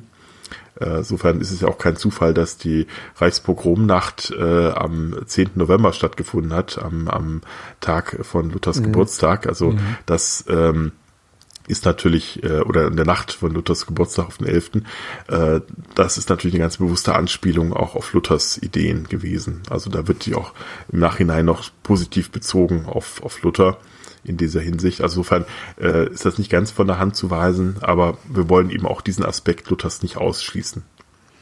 Und dann habt ihr den dritten Teil, da bin ich, da guckt mich so ein blauer Teddy an. Ich habe ja, mir eure das ist schön gemachte genau. Website angeguckt. Also sehr modern. Danke, ja. Genau. Gefällt mir gut, kann ich empfehlen. Ja. Interessante ähm, URL mit dreimalhammer.de. Da habe ich genau. erstmal gedacht, so, hm, aber erklärt sich dann ganz schnell von selbst. Aber was hat's mhm. mit den Bären auf sich? Äh, das ist kein Bär, das ist ein Hund. Äh, okay. Ein blauer, blauer Hund ist nämlich der tatsächlich historisch verbürgte Hund Martin Luthers, der wahrscheinlich nicht blau war, aber vermutlich ist er in Tintenfass gefallen. Ähm, Klar. keine Ahnung, warum sich der Puppenmacher den blauen Hund ausgedacht hat.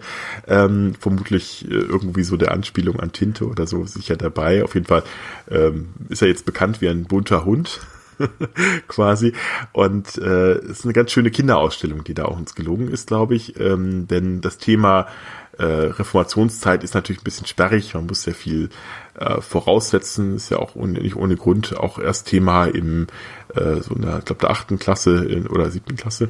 Mein Sohn hat es in der vierten. Im Geschichtsunterrichten. Der in der vierten, in der vierten sogar. Ach Gott. Jetzt gerade, ist gar nicht ah. lange her. Da musste er Luther lernen, die 95 Thesen erzählen, was das im Groben ist und ähm, mhm. was vogelfrei ist und wo er untergeschlüpft Ach. ist und das alles ah. war in der vierten Klasse. Darum bin ich so begeistert, dass ihr das tatsächlich sperrige Thema eben versucht, auch kindergerecht aufzubereiten. Mhm. Wobei der blaue Hund war für mich der ähm, Captain Blaubeer in Mönchskutte. aber gut. Ja. ja, der hat ein bisschen Ähnlichkeit, aber sobald er anfängt zu sprechen, merkt man schon, dass es ein Hund ist. Also es ist ganz lustig, wenn man äh, die Ausstellung betritt. Ich hoffe, ich spoiler jetzt nicht. Wer nicht, muss jetzt äh, dann die ersten nächsten fünf Minuten überspringen. Äh, man betritt nämlich äh, durch den Aufzug, ähm, kommt man in diesen zweiten Stock und steht plötzlich in, äh, das wird Michael bekannt vorkommen, plötzlich nämlich in einer Straßenbahn.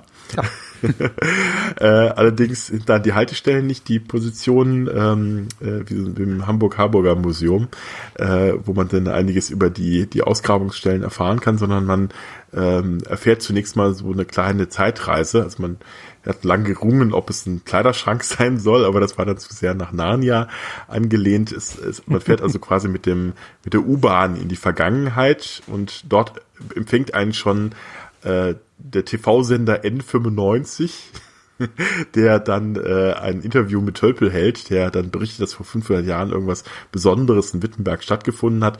Und da kann man Tölpel nun begleiten auf dem Weg durch diese Ausstellung. Man geht äh, an die Wirkungsstätten Luthers, äh, beispielsweise ins Kloster, kann dort Mönchskutten anziehen, äh, sich dann von Tölpel erzählen lassen, was im Kloster so alles los ist. Also immer so auf Bildschirmen wird dann ähm, diese, diese Figur äh, aktiv, wenn man auf den Knopf drückt. Man kann aber dann auch in die Kutsche von Friedrich im Weisen steigen und sich durch Wittenberg kutschieren lassen. Übrigens, äh, wenn mir, wenn ich mal sehr gestresst bin, gehe ich da selber manchmal hin und drücke auf den Knopf. Sehr entspannt, äh, weil man wirklich so äh, auf einem bequemen Sessel sitzt und man zieht einem am Fenster zieht vor allem tatsächlich die Kulisse von Wittenberg vorbei. Ist echt ganz lustig. Oder man kann in, natürlich dann ähm, in die Universität gehen, kann sich dann bestimmte theologische Begriffe von Töppel erzählen lassen. Immer so ein bisschen lustig, natürlich immer Hundebezug Schön. dazwischen. Das ist sehr lustig. Und dann gibt es natürlich die Möglichkeit, seine eigenen Thesen zu drucken und die auch an die Tür zu nageln. Ähm, bislang hat sich noch keiner mit Hammer und äh, Nagel verletzt. Ich hoffe, das bleibt auch dabei. Ähm, und es gibt natürlich dann die Möglichkeit, ähm, die Thesen selber zu verschicken. Äh, denn Luther hat ja den Thesen selbst verschickt. Tölpel hat dann so bei seine eigenen Adressen noch ein bisschen mitgemischt. Da gibt's dann also verschiedene Cousins und Brüder äh, Tölpels, Tölpli beispielsweise in Basel und andere mehr, die dann äh, ebenfalls äh, Thesen, die 95 Thesen empfangen können.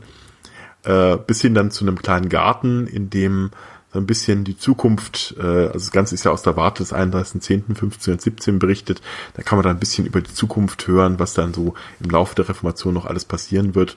Luthers Träume, Luthers Gedanken ein bisschen anhören äh, und äh, da dann so ein bisschen in Zukunft blicken. Magst du noch mal so mhm. ganz kurz zu diesem Dreiklang was erzählen? Jetzt hast du über Wittenberg gesprochen. Ich sehe den ja. Gropiusbau, was ja echt eine Hausnummer ist, ausstellungstechnisch. Ja, durchaus. Und ja. ähm, als drittes hast du ist Wartburg und äh, Wartburg Eisenach als als als als Ausstellungs ähm, oder ja als als Städte, wo die Ausstellungen gezeigt werden. Wie ist es mhm. zu diesem Dreiklang gekommen? Ja, das ist natürlich äh, auch ein politischer Wille dahinter. Ähm, diese drei nationalen Sonderausstellungen, eigentlich sind es vier, denn Torgau war äh, die erste Ausstellung, die hat aber schon 2015 stattgefunden, deswegen jetzt äh, eigentlich in der Wahrnehmung noch die, die drei. Äh, das war ein politischer Wille, dass wir zusammen uns finden äh, und dort uns auch inhaltlich ein bisschen absprechen. Äh, es war klar, dass die Wartburg noch als Ausstellungsort äh, in Frage kommt mhm. und Berlin sollte nun auch dazu kommen, denn äh, dort sollte ja dann auch, wird ja auch, oder findet jetzt gerade in den nächsten Tagen auch der Kirchentag statt. Äh, daher war dann die Idee, auch Berlin mit einzubeziehen mit dem großen Gropiusbau. Äh, das Deutsche Historische Museum ist da für die Ausstellung verantwortlich. Und äh, die Idee ist nun, äh, dass man sich ähm, der Reformation auf drei Weisen nähern kann. Ähm, in Berlin ist es die große weite Welt, also der sogenannte. Luther-Effekt. Da schaut man, wie denn die Idee der Reformation in die Welt gegangen ist. Äh, man kann dann beispielsweise in Schweden ins 16. Jahrhundert schauen oder 17. Jahrhundert besser gesagt. Man kann sich ähm, äh, Amerika anschauen im 18. Jahrhundert. Man kann dann äh, aber auch nach Korea und nach Afrika blicken, um zu schauen, wie sich dort dann das Luthertum weiter verbreitet hat. Dann gibt es ähm, also sozusagen der globale Aspekt beim Luther-Effekt. Äh, es gibt dann auf der Wartburg den nationalen äh, Blickpunkt. Da geht es um Luther und die Deutschen. Äh, wie weit Luther äh, einerseits zum Beispiel als, als Schöpfer der deutschen Sprache in Frage kommt, inwieweit äh, die Nationenbildung ähm, 1848 große Burschenschaftsfeste auf der Wartburg mit Luther zu tun hat und da kann man sich tatsächlich dann informieren, inwieweit äh, Luther dann auch sozusagen die Nation geprägt hat oder ob die Nation nicht eher Luther geprägt hat äh, was ich eher für wahrscheinlich halte.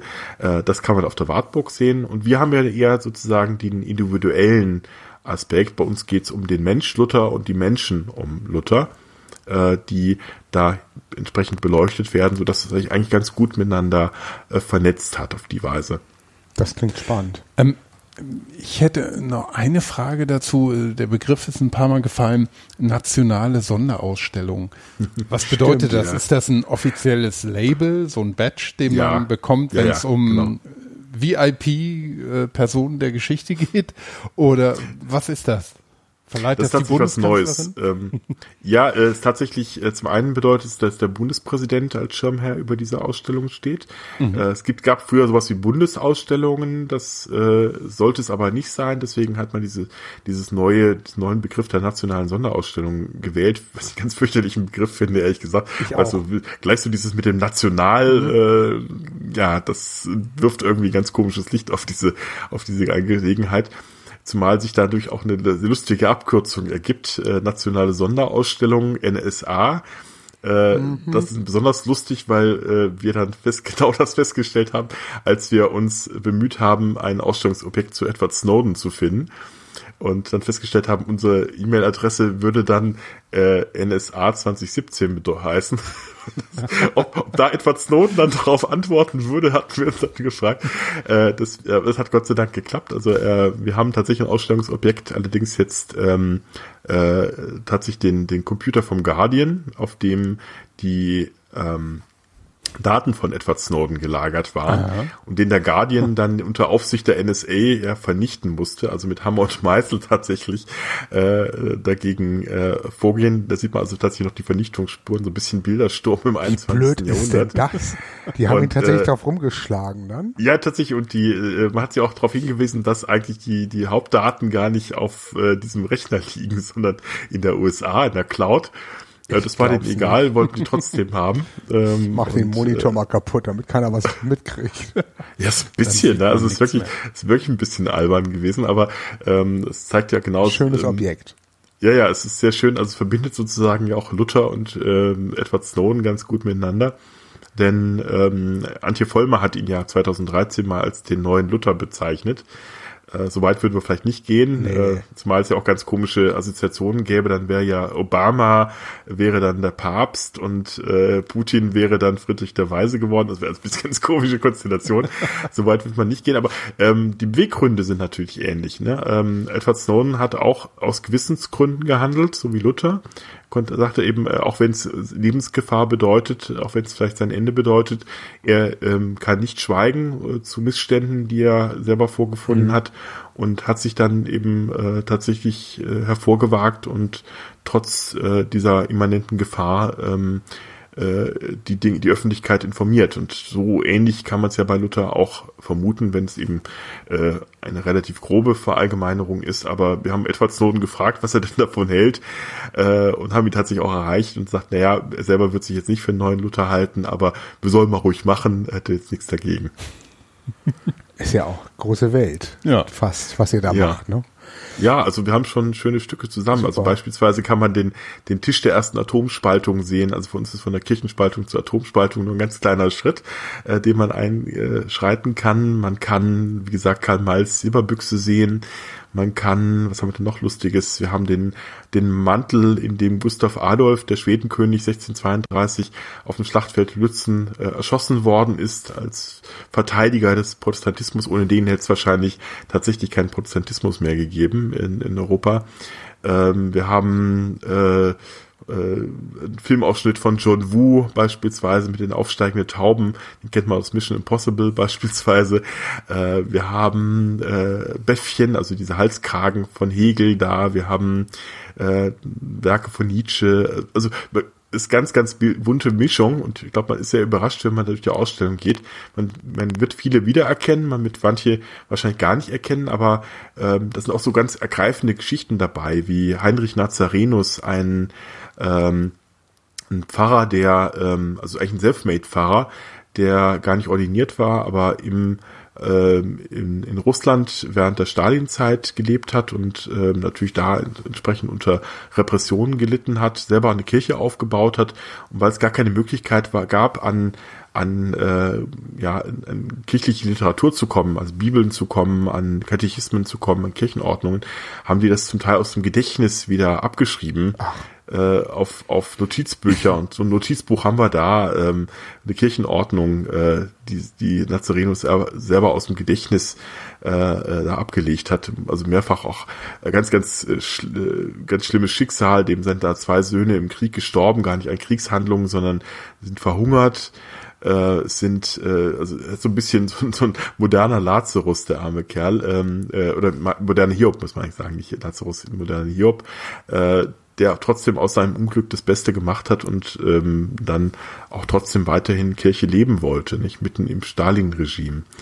Äh, ganz ergreifende Geschichten, wenn man jetzt nicht äh, irgendwie mhm. christlich ähm, beeinflusst ist, aber es interessiert mich ja auch aus geschichtlicher Hinsicht. Ne? Ja, Was treibt Menschen dazu, selbst in, in solchen Regimen ähm, an solchen in ihren Vorstellungen, in ihrem Glauben festzuhalten. Das ist natürlich total spannend. Mhm. Auch eine aus, aus einer rein menschlichen und rein historischen Sicht heraus allein schon. Nicht? Und das, das glaube ich, das bietet die Ausstellung in, in einer Weise, die es sonst keine momentan äh, der Luther-Ausstellung kann. Gibt es ein Kombi-Ticket? Ja, gibt es. Ich weiß gar nicht, was es kostet, muss ich gerade gestehen. Äh, aber es gibt natürlich die Möglichkeit, man kauft ein Ticket und kann dann auf alle drei, äh, auf alle, in alle drei äh, Ausstellungen gehen. Es gibt natürlich auch noch Kombi-Ticket bei uns ins Lutherhaus noch selber reinzuschauen. Also wenn man in Wittenberg ist, äh, kann man dann auch gleichzeitig das Lutherhaus selber anschauen.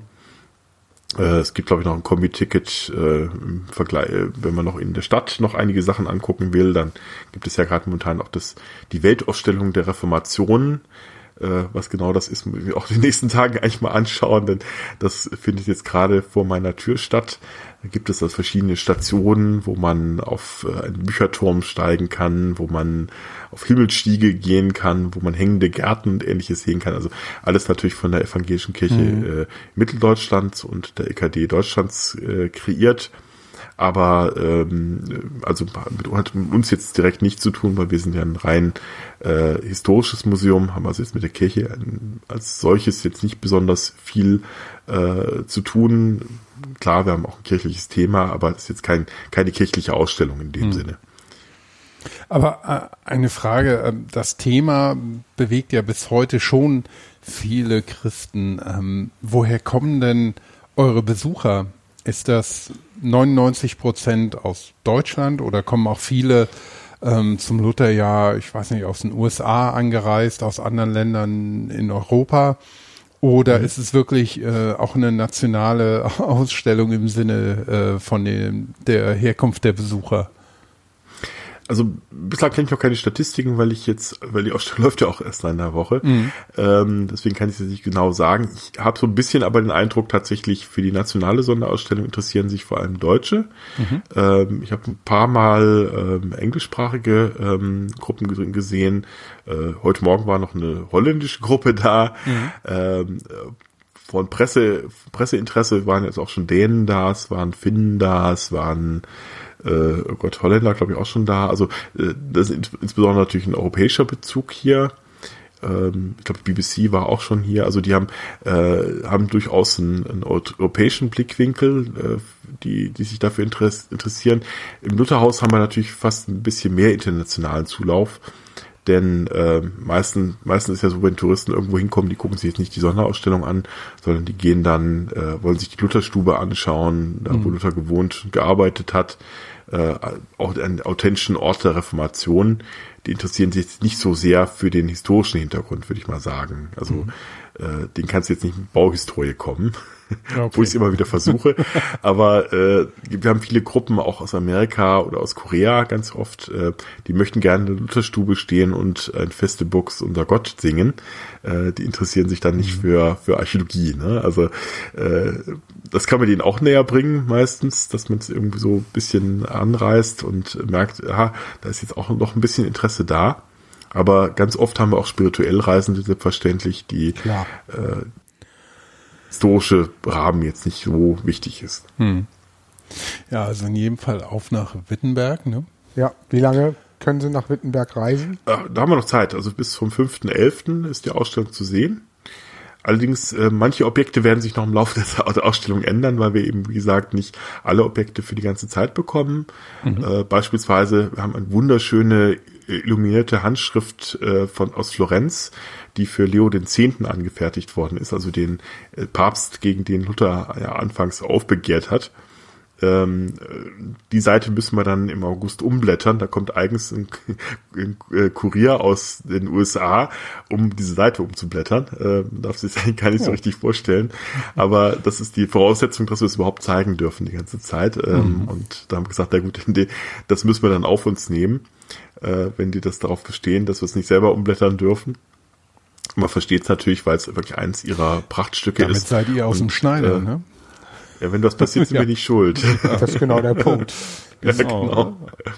Aber ist natürlich trotzdem ein Riesenaufwand. Da muss natürlich dann äh, eigens einer mit, natürlich dann auch First Class äh, über den großen Teich geschippert werden. Ernst? Dann, äh, Kuriere, ja, ja, Kuriere, die unterwegs sind, äh, kriegen, also nicht First Class, sondern Business Class. Äh, ich bin auch schon mal in den, den Genuss gekommen, weil Echt? ich ein Weltkulturerbe über den großen Teich geschippert habe. Wir haben ja mhm. zuvor eine kleine Ausstellung, kleine Ausstellung ist gut, also drei Ausstellungen, äh, drei große Ausstellungen in den USA gemacht, äh, bevor wir unsere eigene Ausstellung hier geöffnet haben. Äh, in Minneapolis, New York und Atlanta. Und nach New York durfte ich unser Exemplar von Luthers Brief an Kaiser Karl V. verschicken, ähm, durfte es also mitnehmen in einem Handköfferchen über den großen Teich schippern. Und äh, man merkt aber, natürlich ist der große Star, ist das Objekt, nicht, nicht der Kurier. Denn äh, hinzus mit, mit dem äh, Gepäckstück durfte ich Business Class fliegen, rückzus war es dann die Holzklasse.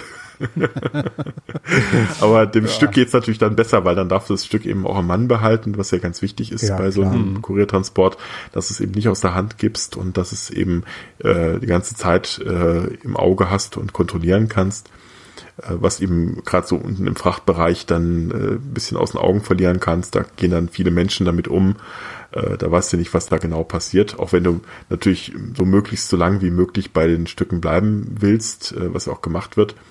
Irgendwann musst du sie halt aus der Hand geben, äh, aufgrund auch der Regularien der amerikanischen Flugsicherheit und da weißt du eben nicht, was damit passiert. Dann steht's dann auch mal für ein paar Stunden auf dem Flugplatz rum, ja, was wir auch ja. gesehen haben, weil dann die Maschine ausgefallen ist. Ja. Äh, also Dinge, die dann passieren können. Da hast du dann ein Handköfferchen dabei dir, das ist dann immer besser. Dann, ich habe heute äh, die eiszeitlichen Damen am Zoll abgefertigt und zugeguckt, Ach, wie sie mhm. in den LKW nach Petersburg geschafft werden, weil fliegen dürfen sie nicht, weil die Kisten zu groß mhm. waren. Ach genau, ne, genau, genau sowas zum das Beispiel. Ne? also. Ja, aber die sind noch gar nicht so groß, oder? Nö, aber die Völker, wir hatten ja auch eine Doppelausstellung mit den Völkerkundlern und die haben. Ach so, gut, deswegen, ja. Die ja. haben so, die haben Inuit-Klamotten und die brauchen dann schon große Kisten, weil die werden ja nicht zusammengefaltet, ja. sondern die werden plan mhm. gelegt und das war dann Stimmt. schon mhm. ein Aufwand. Unsere Kisten waren zwei schnuckelige Kisten mit, die hätten es gut in den Frachtraum von dem Flieger geschafft. Ja, ich wollte ihm gerade sagen, so groß waren die ja nicht. Ne? Aber, Aber wir mussten mit dem ja. Zoll dafür diskutieren, dass ähm, Mammutelfenbein keine, kein Elfenbein von einer geschützten Art ist. Ja, das stimmt. War ja, ja, genau. Das auch, auch Höhlenbär nicht mehr zu schützen ist, wäre schön, aber ist nicht mehr der Fall.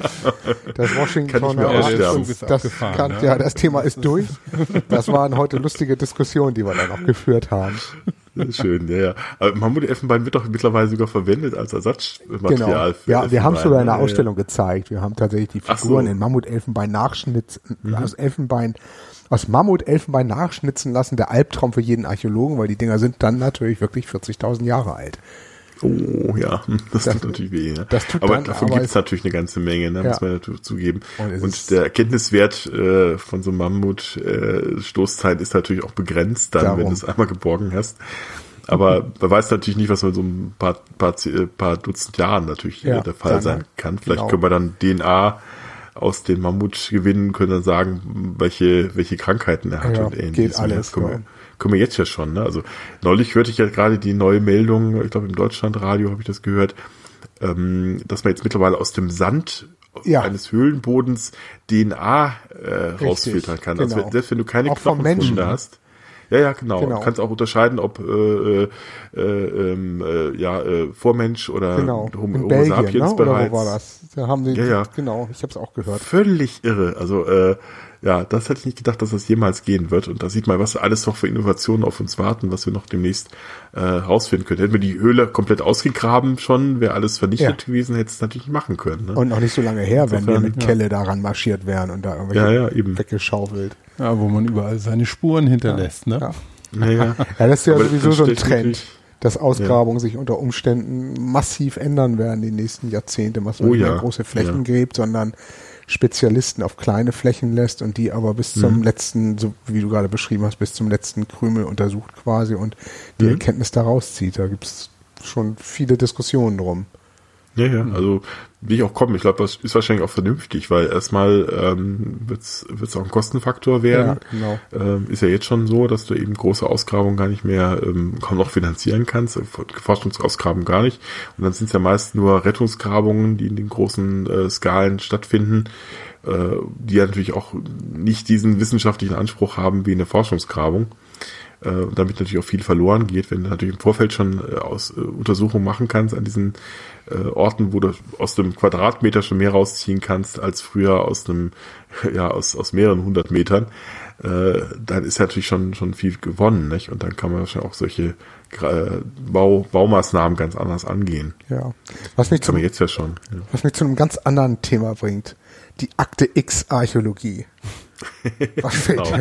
Das ist ja eins, was ich so eingangs ja schon mal sagte, so ich habe dich ja kennengelernt, dann hat man sich ja gegenseitig mhm. ein bisschen gegoogelt und dann liest man der Butler Skeptiker und da dachte ich, ach du Elend, jetzt hast du einen, mit dem darfst der du, hat einen der Aluhelm war auf. Genau, der hat einen Aluhelm auf und erzählt mir, dass die, die Mondlandung nicht da war oder nie stattgefunden Stimmt. hat. Und Hast du jemals archäologische Zeugnisse dafür gesehen? Na, nee, nee, nee, aber nee, mich lässt nee. ja auch keiner hin.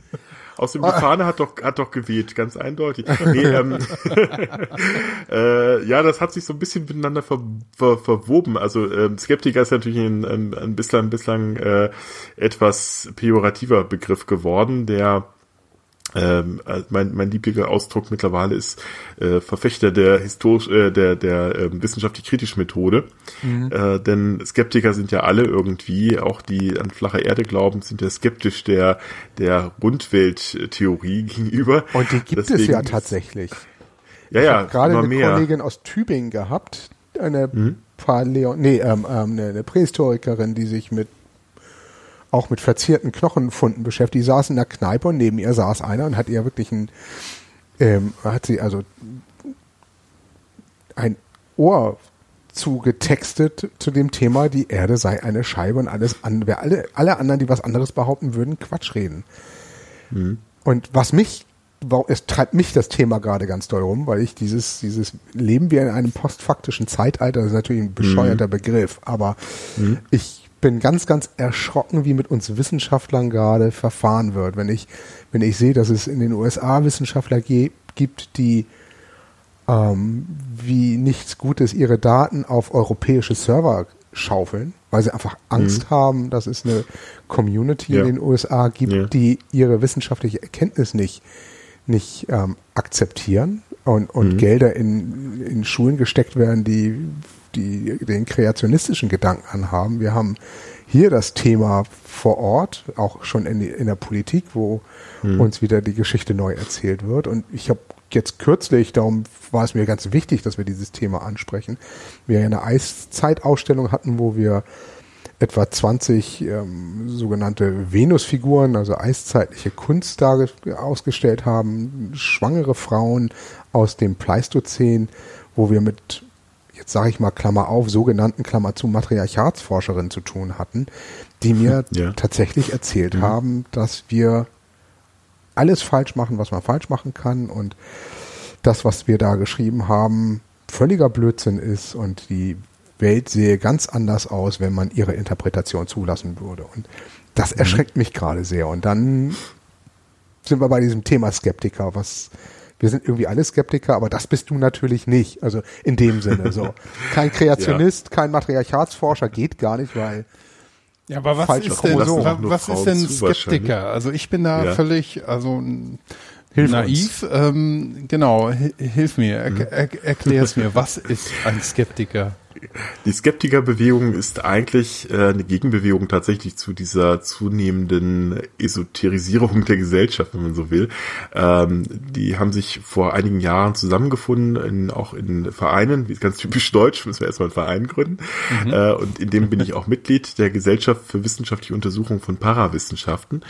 Die haben sich nämlich einfach mal gesagt, wie können wir denn überhaupt den, äh, den wissenschaftlichen Dialog auch auf diese Leute ausweiten, die äh, dem Ganzen, was des Wortes, auch skeptisch gegenüberstehen, die also an andere Weltbilder glauben und äh, versucht mit denen einen gemeinsamen äh, Basis zu finden. Das hat aber angefangen auch mit solchen Tests, die immer noch jedes Jahr stattfinden, indem man sagt, ja, pass auf, wenn, wenn ihr sagt, ihr habt übernatürliche Fähigkeiten, ihr könnt mit Pendeln Wasser finden oder ihr habt irgendwie ähm, Elektrosensität, äh, könnt darin feststellen, welche Leitungen wo laufen oder ihr könnt Wahrsagen oder ähnliches mehr, dann kommt doch mal her und wir testen das mit euch. Ähm, einfach um zu gucken, ob ihr es auch könnt. Auch, dann, dann seht ihr ja quasi auch, äh, könnt ihr erstmal den Beweis bringen. Das Ganze ging eigentlich los, ähm, in, wie immer, in Amerika.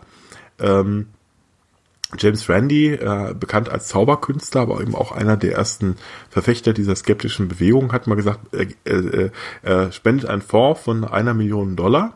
Und wer, äh, wer ihm beweist, dass er übernatürliche Fähigkeiten hat, der kriegt dieses Geld bis heute übrigens nicht abgerufen worden, weil es tatsächlich niemanden gibt, der diese, äh, diese Tests jemals bestanden hat. Jedenfalls nicht so, dass er die Kriterien erfüllt hat, die übrigens immer mit den Probanden zusammen äh, vereinbart werden. Also man setzt sich mit denen zusammen, sagt, pass mal auf, könnt ihr euch so einen Testvorlauf, äh, Ablauf vorstellen? Und die sagen, nee, das geht nicht, weil da ist jetzt irgendeine Schwingung dann im Bild, da kann ich, das geht dann nicht, dass da einer im Raum ist oder so. Und ähm, das sind also auch Doppelblindstudien. Das heißt, man stellt beispielsweise zehn Eimer auf. In einem Eimer, also mit dem Kopf nach unten, in einem Eimer ist eine Wasserflasche, in anderen nicht. Und äh, der Routengänger beispielsweise soll herausfinden, in welcher von den zehn äh, Eimern, äh, die er nicht sehen kann, die Wasserflasche drin steht. Nicht? Das behaupten ja viele, dass sie Wasseradern und ähnliches mhm. erkennen können. Mhm. haben wir auch alle schon auf der Grabung gehabt. Ja, ja, ich weiß, äh, ich kenne auch Archäologen, die drauf schwören. Also ich auch. Es, es gibt's, gibt's alles. Ähm, es gibt auch Archäologen, die ich kenne, die äh, Mundholz äh, geschlagene Bäume in ihrer Ausstellung haben, äh, weil sie glauben, dass da keine Insekten äh, dran gehen. Äh, Nein. Ich sag jetzt aber nicht, welches Museum das ist. Ich will auch nicht wissen, ähm, äh, sowas gibt es also durchaus auch. Äh, ja. Und äh, es ist ja nichts, was jetzt, quasi irgendwo an, an mangelnder Intelligenz oder sowas liegen würde, sondern das geht durch alle Gesellschaftsschichten. Ne? Also diese Vorstellung, ja, äh, das ist ja auch recht spannend. Also da sind dann Studienräte genauso wie, äh, was ich, jemand aus der, der sonst ungelernter äh, Bauhelfer ist oder sowas dabei. Also alle, alle Schichten sind da vertreten, äh, was also gar kein, gar kein Werte, äh, keine Wertung darstellt.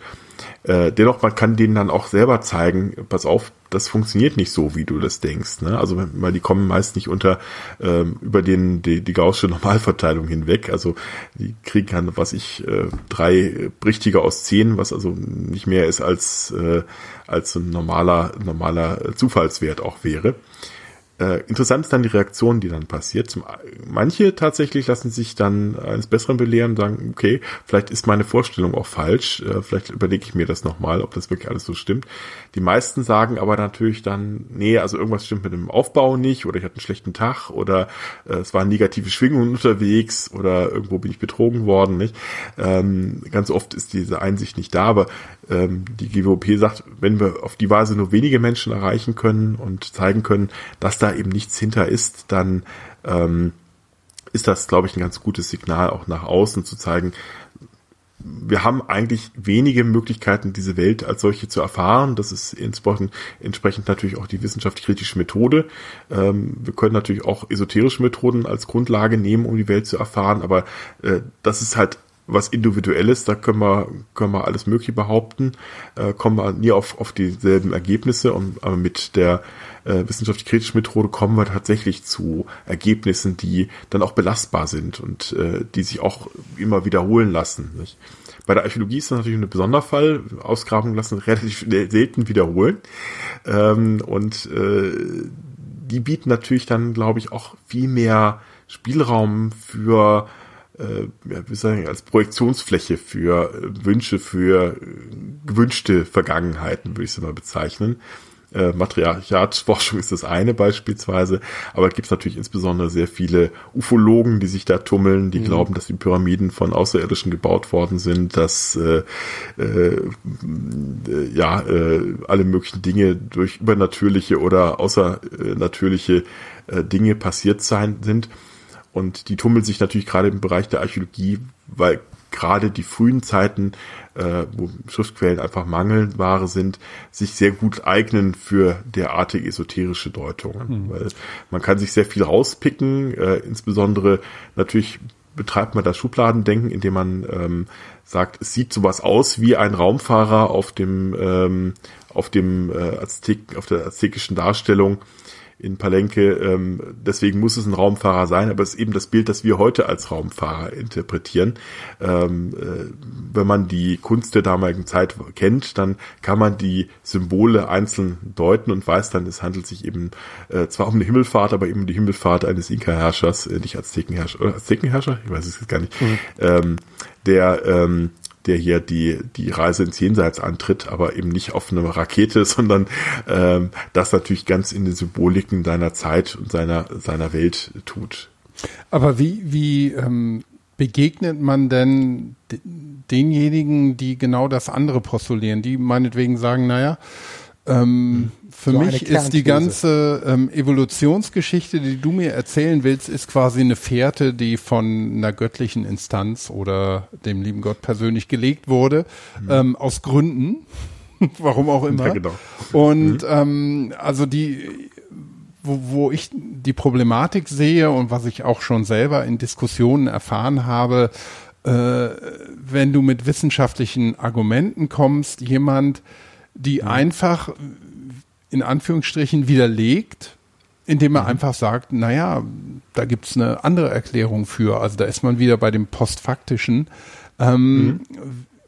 Und, und deine Belege, die du hast, die du erarbeitest, damit sitzt du ja auch nur ähm, äh, dieser Fährte auf, die für dich gelegt wurde, um das Gesamtbild, warum mhm. auch immer, zu darzustellen. Und deshalb ist es völlig legitim, warum wir kreationistische Ideen ähm, einfach auch als Alternative ähm, zum Biologieunterricht ähm, in amerikanischen Schulen sehen.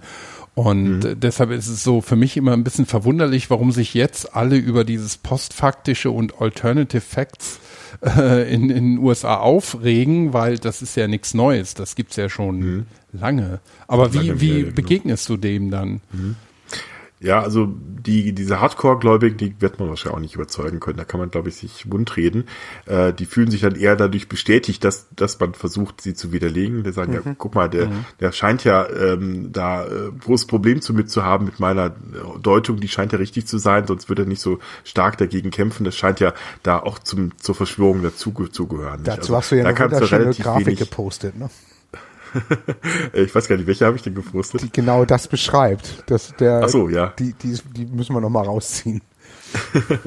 genau, also man kann eigentlich nur Teil der Verschwörung sein, wenn man so vehement das verteidigt.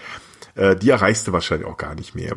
Ähm, ich glaube, man muss auf die abzielen, die sagen, ach, das klingt aber auch interessant, was der erzählt, ja, aber das andere auch. Ne? Also äh, wenn du denen dann klar machst, ähm, es gibt eben äh, einfach eine, eine, äh, eine wissenschaftlich-kritische Methode, die zur Erkenntnis der Welt ähm, ganz gut geeignet ist. Natürlich kann sie die Welt nicht im Ganzen beschreiben. Es gibt Prozesse, die bei uns einfach nicht äh, über die Wissenschaft äh, zugänglich sind. Beispielsweise, was passiert nach dem Tod, ähm, was passiert ähm, in anderen Universen, also Dinge, da kommen wir mit unseren, mit unseren ähm, Begriffen nicht hin.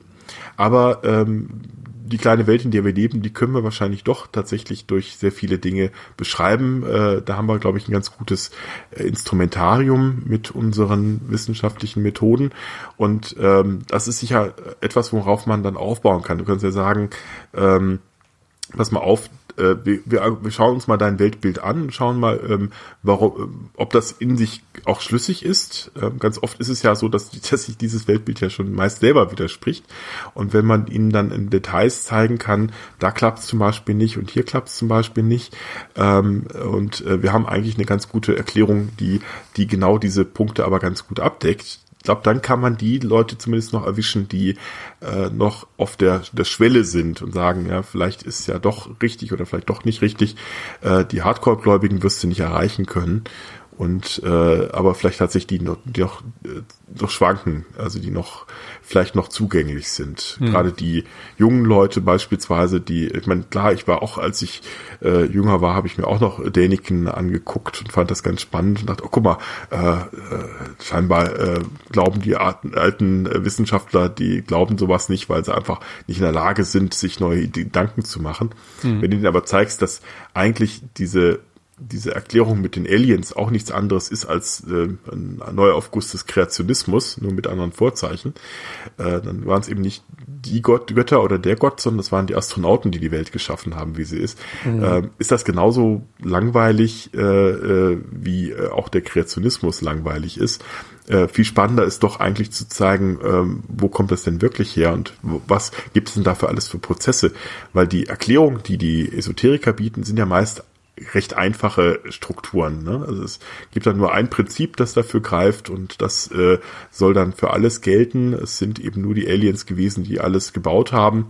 Äh, und dass man aber hingehen kann, sagen kann, pass auf, wir haben bei den Pyramiden die, die Arbeitshütten der Arbeiter, wir haben die Inschriften unten im, äh, in den, den unteren Katakomben der, der, der, der äh, Pyramiden, wo du genau ablesen kannst, die haben sich gegenseitig Wettkämpfe geliefert, wer am schnellsten mit seiner Schicht durch ist und solche Dinge mehr. Ne? Mhm. Äh, das ist doch viel, viel spannender als das, was, was die Esoteriker uns erzählen. Ich glaube, damit kann man viele Leute, glaube ich, noch erreichen und zu zeigen, dass die Wissenschaft eigentlich viel, viel spannender ist als alles, was die Esoteriker einem vor, vorgeben können. Ja, wobei, was wirklich neu ist, dass das eine, eine politische Dimension in einigen Bereichen ja. auch bekommen hat. Ja. Und das ist mhm. ne, unsere Wünschelroutengänger und unsere, gucken Sie, unsere Hühnergott Menschen, die sagen, gucken Sie mal, ist das nicht ein Vögelchen und ein Bärchen und sonst irgendwas.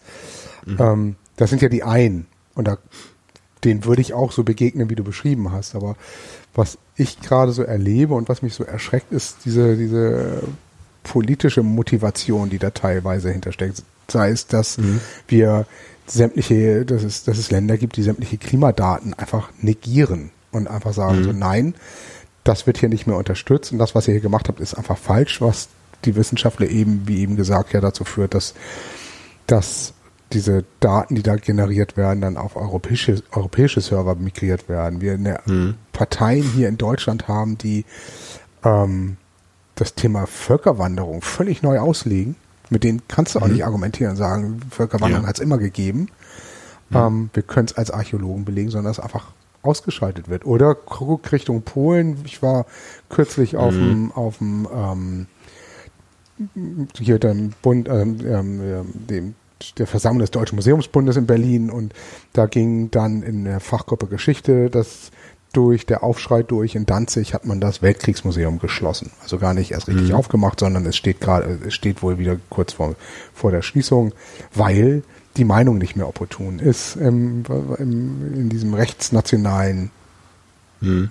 Gefühl, was da in Polen ja. gerade durchgeht. Aber ist das neu? Ähm, ich, nee was nee, so richtig neu ist das nicht. Und politisch, nee. wenn du ins 19. Jahrhundert guckst, wenn du nee, so noch neu. weiter zurückgehst, genau. wo es auch ähm, religiöse mhm. Konflikte mhm. gibt, wenn du ähm, ähm, Wissenschaft ja betrachtest im Dritten Reich in, in Deutschland, mhm, gerade genau. die Archäologie, ist Archäologie nicht immer ein hochpolitisches Fach ja, gewesen, das und vielleicht das in den genau. 80er, 90ern sich ein bisschen zurückgezogen hat auf das rein wissenschaftliche, aber im, im, im Kern schon immer, seit es diese Wissenschaft gibt, ein hochpolitisches Thema war. Gerade wenn du sagst Migration, wenn du dich heute hinstellst und sagst, ich kann als Archäologe jetzt mal als These beweisen oder klar sagen, ähm, Migration ist ein Dauerbrenner in Europa. Das ist im Neolithikum, im Paläolithikum, äh, zu allen Zeiten ist es ein Thema, also mhm. während der römischen Zeit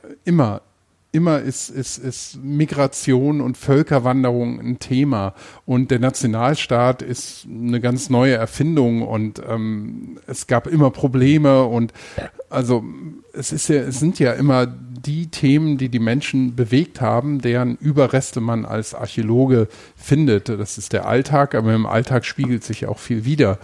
Und ist es nicht schon immer hochpolitisch? Ja.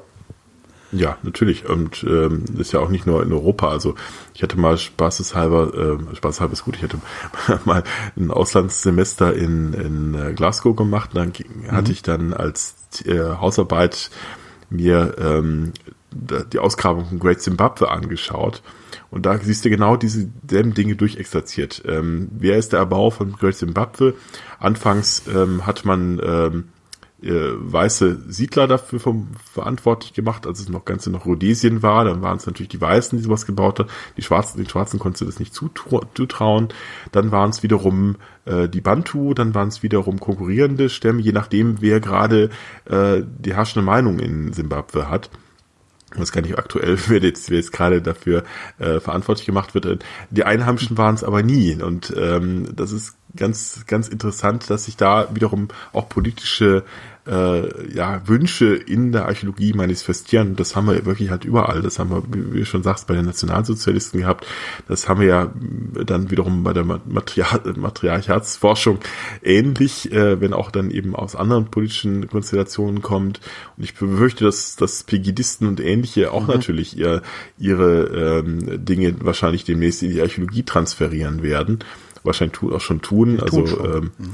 ja, also wenn ich dann so Dinge höre wie Pyramiden in oder Cairns in, in Süddeutschland und solche Späße mehr, äh, da wird dann auch wiederum Dinge hineingeheimst, äh, die sicher auch, ähm, wo man dann auch gleich diese ganzen Ressentiments bedient fühlt, die Wissenschaftler sind alle äh, zentral gesteuert, das äh, darf man in der Wissenschaft nicht sagen oder die würden sonst ihren Job verlieren und ähnliche Späße mehr, äh, wo man dann auch so ein ganz komisches politisches Weltbild auch dahinter genau. sieht bei und diesen das, Menschen. Das zieht sich durch, also das hast ja, du. Ja, und das ist, ja, hast du aber auch, das ist auch was, das finde ich ganz spannend, deswegen auch diese Mitgliedschaft bei der GWOP, das sind immer dieselben Prinzipien, egal welche Verschwörungstheorie das ist, das sind immer diese Idee, ähm, der Einzelne hat nun das große Ganze durchschaut, gebaut, der ist viel klüger als alle anderen. Ähm, äh, alle Verschwörer sind natürlich dumm, weil ähm, sie ganz offenkundig Fehler machen, äh, die natürlich dann diese, diese Verschwörungstheoretiker durchschaut haben. Und sie sind die einzigen, die dagegen opponieren und die Wahrheit kennen. Alle anderen müssen ja Teil der Verschwörung sein. Und das, diese, dieses Bild zieht sich genau durch alle diese Theorien, ob du jetzt glaubst, dass Bielefeld eine Verschwörung ist, was eigentlich eine Witzverschwörung ist, äh, ob du glaubst, dass die Mondlandung nicht stattgefunden hat oder ob du glaubst, dass jemand die bosnischen Pyramiden verleugnet, ähm, weil äh, ja doch äh, ganz klar ist, dass das ganz tolle und die ältesten Pyramiden der Welt sind. Nicht? äh, dass das das Beispiel Aber wähle, ist natürlich nicht ganz ungefähr. Ich war nämlich ja äh, vor einiger Zeit unten auch in Bosnien und habe mir mit Sebastian Bartoschok die mal angeguckt. Natürlich sind das nur Berge. Äh, dennoch, ähm, da spielt dann auch wieder der Nationalgedanke wieder eine Rolle. Richtig. Denn hm. wenn du mit den Bosniern sprichst ähm, und äh, man sagt, das, das, das tut mir leid, das sind keine, keine Pyramiden. Ja, ihr wollt uns ja nur als Westler wieder hier die, ähm, als, als äh, äh, diejenigen aus der, aus der besseren, besseren Welt sozusagen äh, vorschreiben, mhm. was, was denn unser Nationalerbe ist. Und ihr wollt uns nur wieder klein halten. Und äh, die sind dann, wie er schon richtig sagt, wissenschaftlichen Fakten nicht zugänglich. Wenn dann Emotionen eine Rolle spielt, ähm, dann, dann überwiegt das natürlich und da kannst du mit sonst welchen Fakten kommen, dass das eben alles natürliche Formationen sind, äh, dass es eben keine Zeichen auf unterirdischen Findlingen gibt, sondern dass das wahrscheinlich tatsächlich von den Gräbern selber reingeritzt worden ist, denn es gibt Bilder, wo das äh, zuvor gar nicht auf diesen Steinen drauf ist. Also solche Dinge mehr, ähm, äh, da merkt man dann zum einen, da verquicken sich politische Interessen, finanzielle Interessen, aber eben auch äh, nationale Interessen ganz schnell mhm. miteinander. Und das ist ein, ein Cocktail, der auch sehr, sehr schnell explodieren kann. Ne? Also das sind sicher auch die Grundlagen wiederum dafür, die ähm, ja äh, auch politische Systeme umstürzen können am Schluss. Mhm. Aber wo, woher kommt denn das? Ist das, äh, äh, dass viele Menschen was anderes hören wollen, also diese alternativen Fakten oder was auch immer, ähm, warum äh, will man oder wa warum ist es einem wichtig, dass man sagt, die Mondlandung war ein Fake, das war gar nicht echt. Wenn, mhm. also wenn, wenn ich von mir ausgehe und mir das so betrachte, was es dann so als Gegen- und Für-Argumente gibt, sage ich auch, naja, ich als ähm, reiner Zuschauer kann das gar nicht beurteilen, letztendlich. Ich mhm. könnte mhm. sagen, wenn, wenn, mir jetzt jemand diese ähm, Faktenlage schildert, die dafür spricht, würde ich sagen, ja, klingt plausibel, aber wahrscheinlich je, je weniger ich mich damit beschäftigt habe, desto plausibler ist dann auch die Gegendarstellung oder beide Darstellungen. Und ich kann mhm. mich dann aufgrund ganz anderer, ja, emotionaler Sachen für das eine oder das andere entscheiden. Woher, mhm. Wo, woher kommt denn dieser Drang oder vielleicht auch äh, der, der Wunsch nach ähm, was anderem, das nicht eben der, dem, dem wissenschaftlichen entspricht, was man, was einem die, die Wissenschaft liefert als Erklärung? Hm. Das ist eine gute Frage. Ich glaube, dass mehrere Faktoren spielen damit. Das eine ist natürlich dieses ähm, äh, dieses Gefühl, man steht in dieser Welt alleine und ist, äh, kann diese Welt nicht begreifen. Und wenn man nun feststellt, ah, man hat als Einziger erkannt, wie es wirklich ist, ähm, dann hat man natürlich eine gewisse Macht erreicht und hat ein gewisses äh, Überlegenheitsgefühl vielleicht auch erreicht, zu sagen, ja, äh, jetzt weiß ich viel mehr als alle anderen, ich habe hab das wahre Wissen erreicht und äh, stehe dann auch über diesen Wissenschaftlern, äh, die ja äh, so aus dem, aus dem Elfenbeinturm herabreden und die ja natürlich, wie wir wissen, alle bezahlt sind und deswegen deswegen äh, genau das reden müssen, was sie, was sie verbreiten. Äh, dann bist du nämlich als, als Einzelkämpfer hast du, hast du wahrscheinlich ein höheres Selbstwertgefühl. Das kommt vielleicht hinzu. Dann vielleicht auch ein Unvermögen oder Unwille, sich mit äh, komplizierteren Fakten zu beschäftigen. Denn diese Weltbilder, die da propagiert werden, sind ja immer sehr einfach. Das sind immer relativ einfache Prinzipien, die da angewandt werden, ähm, die mit Wissenschaftlichkeit relativ wenig am Hut haben oder nur Wissenschaftlichkeit vorgaukeln, aber eigentlich letztendlich ähm, im Kern sehr, sehr einfache Weisheiten sind, Anführungszeichen.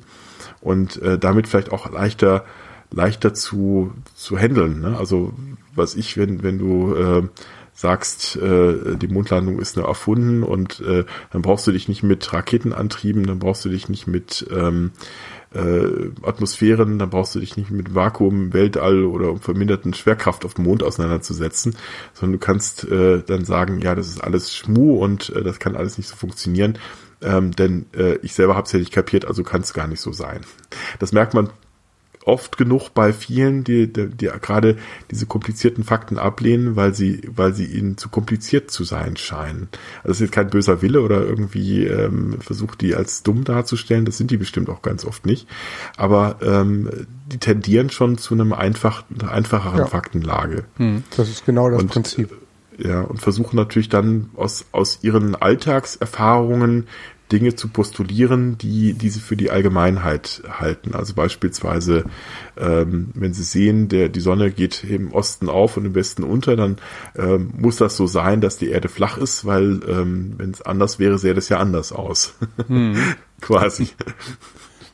Und äh, dieses Weltbild ähm, wird dann gern komischerweise von vielen geteilt. Ich glaube, dass wir momentan so viele Zuläufe für so äh, abseitige ähm, Pseudowissenschaften haben, liegt einfach daran, dass das Internet mittlerweile ja. äh, Internet einfach viel, viel mehr Menschen vernetzen kann, die vorher äh, vielleicht allein im Kämmerchen saßen und das vielleicht dann tatsächlich seinem Barkeeper erzählt haben, aber eben keinem äh, wirklich in der großen weiten Welt. Und hier finden sich dann alle äh, zusammen, die glauben, die Erde sei flach und äh, die, die sich dann hintereinander, wie heißt das so schön, äh, die, die Flacherdebewegung ist eine globale Bewegung äh, um die ganze Welt herum, ähm, around the world. ähm, äh, die das äh, äh, hat mal irgendwo einer tatsächlich geschrieben, also insofern ist es äh, sehr lustig. Ähm, aber es, es, zeigt ja auch wiederum, ähm, allein hätten die wahrscheinlich irgendwann auch aufgegeben, hätten gesagt, ja, vielleicht haben die anderen ja doch recht. Aber so bestätigt man sich ja natürlich, ne? Wenn der andere das auch sagt und da gibt's noch einen und noch viel, viel mehr, ähm, dann scheint ja doch was dran zu sein, ne? weil es ja doch mehrere Leute gibt, genau, die die, die alleine, genau. bestätigen, genau. Und dann funktioniert das Prinzip, was du eben beschrieben hast und das, was wir gerade live und in Farbe erleben durften, dass die natürlich Plattform wie oder das Internet Plattform bietet, wo man dann anonym natürlich auch dann die Wissenschaftler angehen kann. Hm, genau. Wo du dann natürlich sagen kannst, so dass alles, was ihr da schreibt, ist absoluter Blödsinn. Und ähm, was habe ich ein neues Backlash, eine Backslash wäre das, was wir alles machen und die Forschung sei schon viel weiter und so Geschichten, wo die dann wirklich, wo dann mhm. völlig neue Diskussionen entstehen. Und das ist das, was früher anders war. Das ist, hat es ja. unter dem Dritten Reich gegeben. Ich habe mich mit, ich beschäftige mich gerade so ein bisschen mit mit Walter Mattes, ein Archäologe, der hier in Hamburg mhm. gelebt hat, ein, tatsächlich ein extremer Nazi auch gewesen ist, der zum Nach dem mhm. Krieg Anthroposoph geworden ist, irgendwie und dabei mhm. dann eben Steinchen gesammelt hat und in diesen Steinchen Figuren gesehen hat und daraus ja Ausstellung gemacht hat.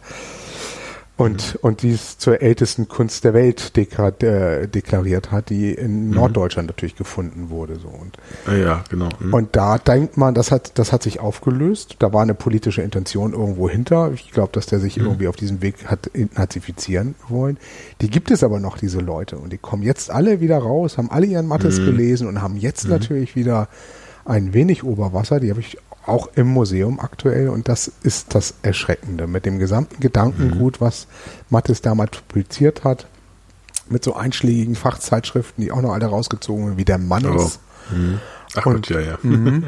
Und darum bin ich so erschrocken, stehen, ja. weil natürlich hat es das mhm. immer gegeben. Da bin ich ja auch, was Christoph eben sagt, da bin ich völlig einer Meinung, aber momentan haben wir einfach so diesen Weg. Es gibt diese Kommunikation, Kommunikationswege, die die das wieder bündeln und die das ermöglichen. Und dann gibt es mhm. eine ganz starke Tendenz wieder, gerade vielleicht auch aufgrund dieser ganzen Flüchtlingssituation in, in so einen Nationalismus einzelner Länder rein, wo bestimmte mhm. Ideologien dann wieder hin zum, zum, zum National natürlich dann sehr willkommen sind, dass man das wieder aufnimmt und aufgreift und sich wieder darauf reduziert und mhm wenn man die USA vielleicht auch als Beispiel nimmt, dass man da sind massive wissenschaftliche, äh, wirtschaftliche Interessen daran, dass man eben nicht an diesen Klimawandel denken will und glauben will. Also unterminiert man das gesamte Thema und erklärt erstmal die Wissenschaft dafür blöd.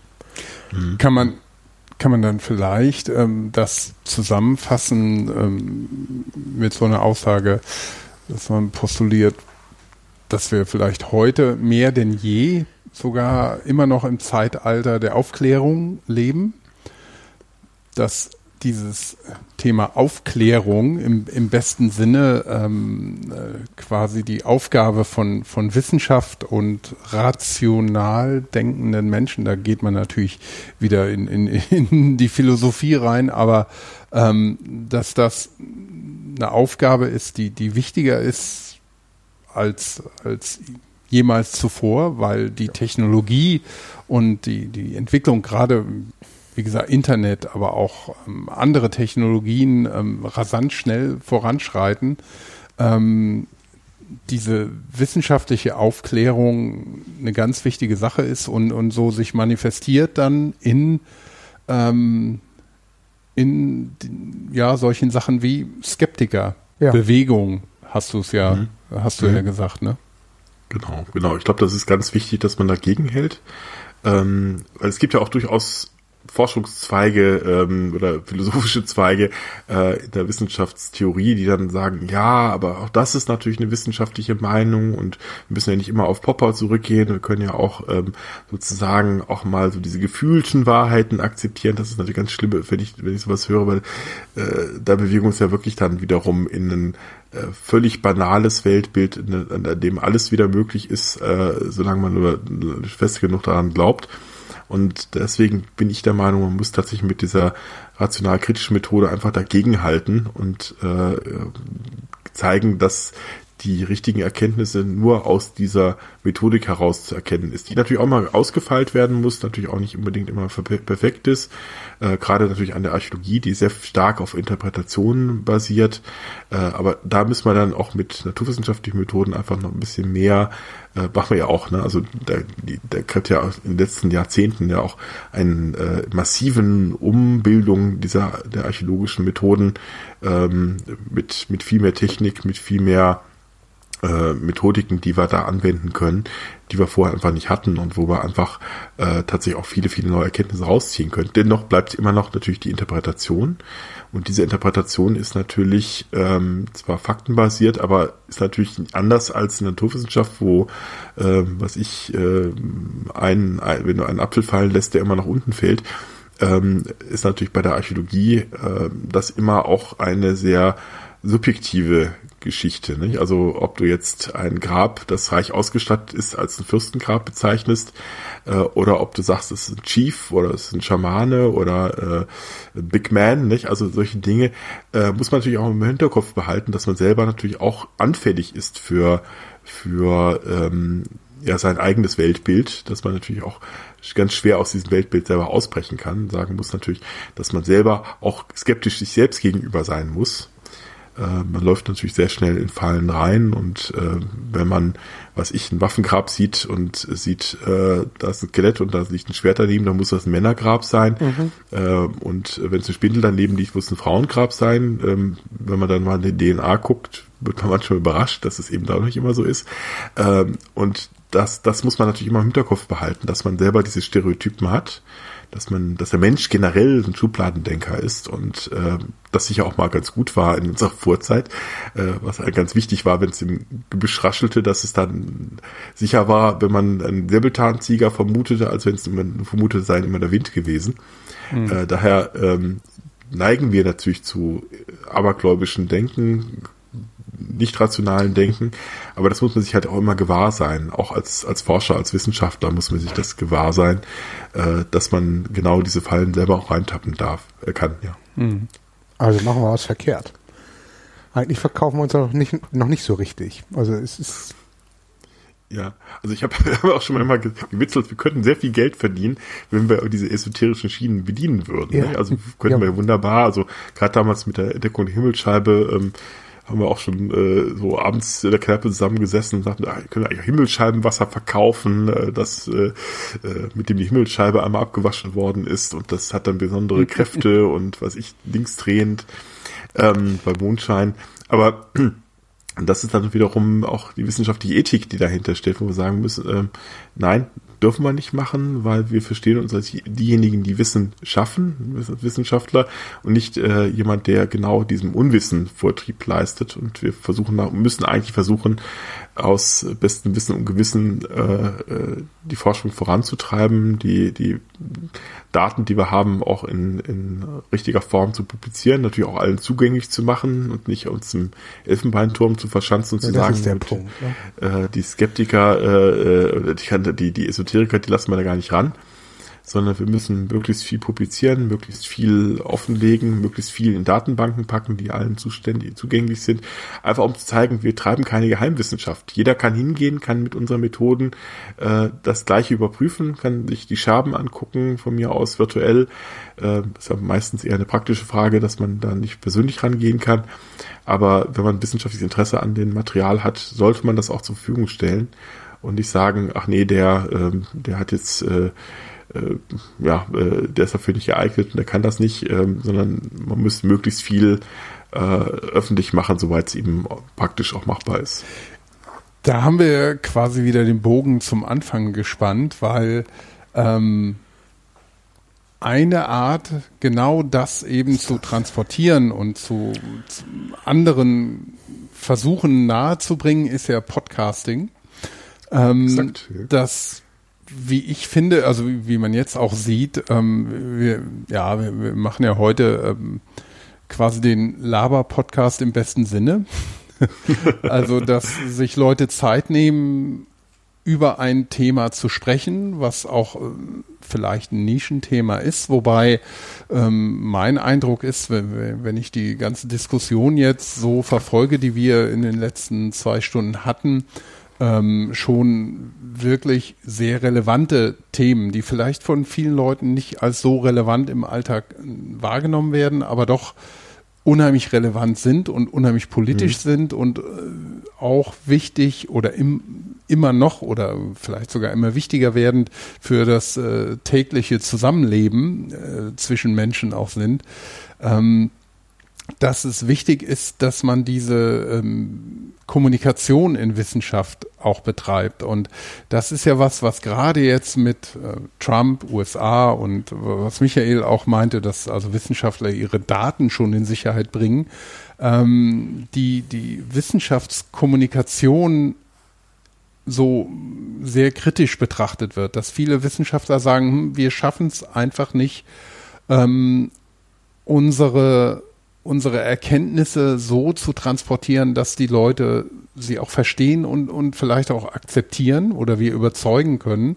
Ähm, vielleicht abschließend, was siehst du denn da als Möglichkeiten an, um, um das zu verbessern und um wirklich noch, noch mehr Menschen zu erreichen und vielleicht auch aus dieser oder über diese Nische hinauszugehen und, und ein bisschen breiteres Gehör äh, sich verschaffen zu können, gerade im Fokus auf, auf Archäologie, egal ob jetzt prähistorische oder, oder Mittelalterarchäologie. Hm. Ich glaube, ganz wichtig ist äh, auch zu zeigen, wie wir eigentlich zu unseren Erkenntnissen kommen. Ähm, wenn man sich so ein bisschen die ähm, Publizistik der letzten Jahre anguckt, äh, was ich die C14 und Terra X, was ich alles so gibt, ähm, die sind ja immer auf Sensationen aus. Ne? Es geht dann der Größte, das Beste, das Weiteste, das Älteste. Aber das ist ja eigentlich nicht unser Kern, Kerngebiet, sondern was wir machen, ist ja auch ganz, ganz viel Daten sammeln. Wir sammeln tausende von Scherben und freuen uns an äh, Verziehungen von, von Vasen und von Ofenkacheln. Äh, das ist ja unsere Datenbasis. Wir, wir, ähm, wir, wir gucken ja nicht unbedingt explizit nach dem besonderen Fund, nach der Goldmünze oder was ich, äh, nach der, der Gesichtsmaske von der Varusschlacht, mhm. sondern uns interessierte eigentlich die breiten Datenbasen. Wir haben die Leute gelebt, was haben sie gegessen, was haben sie gedacht, was haben sie gemacht. Ähm, und das müssen wir, glaube ich, ein bisschen mehr kommunizieren. Äh, in den letzten Jahren haben eigentlich nur die großen Sensationen in den äh, Medien stattgefunden. Ne? Klar, natürlich äh, sind die interessanter als das, was, wenn du sagst, äh, wir haben jetzt wieder eine neue Variante des Koch Kochtopfs äh, äh, aus äh, grauer Irdenware gefunden, ähm, äh, den, den es bisher noch nicht gab. Da wird natürlich keine Lokalredaktion äh, mit den Ohren wackeln, sondern äh, werden natürlich äh, ziemlich genervt abwinken. Aber ich glaube, genau diese Themen müssen wir einfach auch mehr in die Öffentlichkeit bringen, einfach um zu zeigen, das ist eben äh, das Kernergeschäft. Ne? Da, da, da kommen unsere Erkenntnisse her, nicht von den großen Einzelfunden, die uns ja auch gar nicht so viel sagen. Himmelsscheibe ist schön, ist toll und da kann man auch vieles ablesen, aber das macht eben nicht die Bronzezeit aus. Das ist nicht typisch die Bronzezeit, sondern mhm. die Bronzezeit besteht eben aus äh, vielen bronzezeitlichen Scherben, es besteht aus Siedlungen, es besteht aus Gräbern, es besteht aus äh, vielen, viel mehr als nur diese sensationellen Einzelfunde und ähm, da haben wir uns ein bisschen selber, glaube ich, auch das äh, selber in die, diese, diese Nische gefahren, äh, weil wir festgestellt haben, dass das gerade die großen äh, Fernsehsender interessiert, äh, uns die, diese großen Sensationen anzugucken. Ich bin ja selber ja auch nicht, nicht ganz äh, äh weit weg. Ich habe das ja auch sozusagen durch, durch den Podcast da auch äh, versuche ich immer spannende Themen Klar. zu nehmen, die, mhm. die äh, auch so ein bisschen effekttascheneres äh, sind, gar, gar keine Frage, weil man sich ja irgendwie die Zuhörerschaft auch erarbeiten muss. Aber vielleicht kann man immer so ein bisschen seitlich einstreuen, sagen, pass mal auf, das ist jetzt nur ein Fund von 15 Millionen, die jetzt in dem Depot liegen oder viel mehr. Ne? Ähm, das ist einer von tausenden von Funden. Äh, und die tausend andere Funde sind aber auch interessant. Äh, die haben, können was ganz anderes aussagen. Damit können wir äh, sogar spannendere Dinge vielleicht sogar erzählen, als, als du jetzt mit dieser einen Goldmünze erkennen kannst. Und vielleicht müssen wir das ein bisschen mehr in der Öffentlichkeit unterbringen, dass wir eben keine, ähm, ja, keine Geheimwissenschaft treiben, äh, wo man dann wirklich nur diesen Einzelfund anguckt und äh, daraus alles Mögliche lesen kann, sondern zeigen, wie unsere Methoden sind und dass es wirklich eines der spannendsten Felder sind, äh, mit dem man sich beschäftigen kann. Gut, da sind wir ein bisschen voreingenommen, aber ich glaube, das ist so. Äh, mhm. Denn ähm, es verrät uns ja sehr viel über uns selbst. Ne? Wo kommen wir her? Wo gehen wir hin? Und äh, was haben unsere Vorfahren gemacht? Warum machen wir das heute so? Warum verhalten wir uns so, wie wir sind? Oder warum sind wir so, wie wir sind? Das liegt natürlich vor allem auch daran, wie, wie unsere Vorfahren agiert haben und äh, wie die, wie die Vormenschen äh, beschaffen waren und welche, welche Nöte und Ängste sie getrieben hat. Und das finde ich eigentlich ist ja das Spannendste, was man, was man eigentlich machen kann, sich mit, mit der Geschichte der eigenen Spezies zu beschäftigen. Mhm. Michael, das war zu. das Wort. das war es. Ja, ich, ich, ich, nein, ich, ich, ich hätte jetzt noch höchstens angesetzt, ähm, so wie die Kloake von Luthers, weil da fängt es an zu menscheln und hm. da begegnet uns der Mensch und das ist ein Thema, was uns alle beschäftigt und wenn wir dann unseren Kaisuko wahrnehmen, der in Harburg in der Schlossstraße da in ausgegraben hat und mit großem Glanz in den Augen tatsächlich sagt, wie es mit der Ausgrabung funktioniert und dass es Bereiche auf mhm. der Ausgrabung gegeben hat, etwa die Kloaken, wo er mhm. genau das alles erzählen kann, was Mensch ausmacht und zwar nicht nur heute, sondern eben auch vor drei, vier, 500 Jahren. Ich denke, da hast du völlig recht. Wenn man diese Sachen bereit online stellt, gut aufbereitet, dann holen wir diese, holen wir diese Menschen nicht immer ab, können uns mhm. aber auch nicht vorwerfen, dass wir das Thema Archäologie schlecht verkauft haben, insbesondere auch ähm, mit einer Intention verkauft haben oder einer, einer, Meinung verkauft haben, weil da kann sich jeder selber die Meinung bilden, wenn er das dann mhm. so sieht. Ja.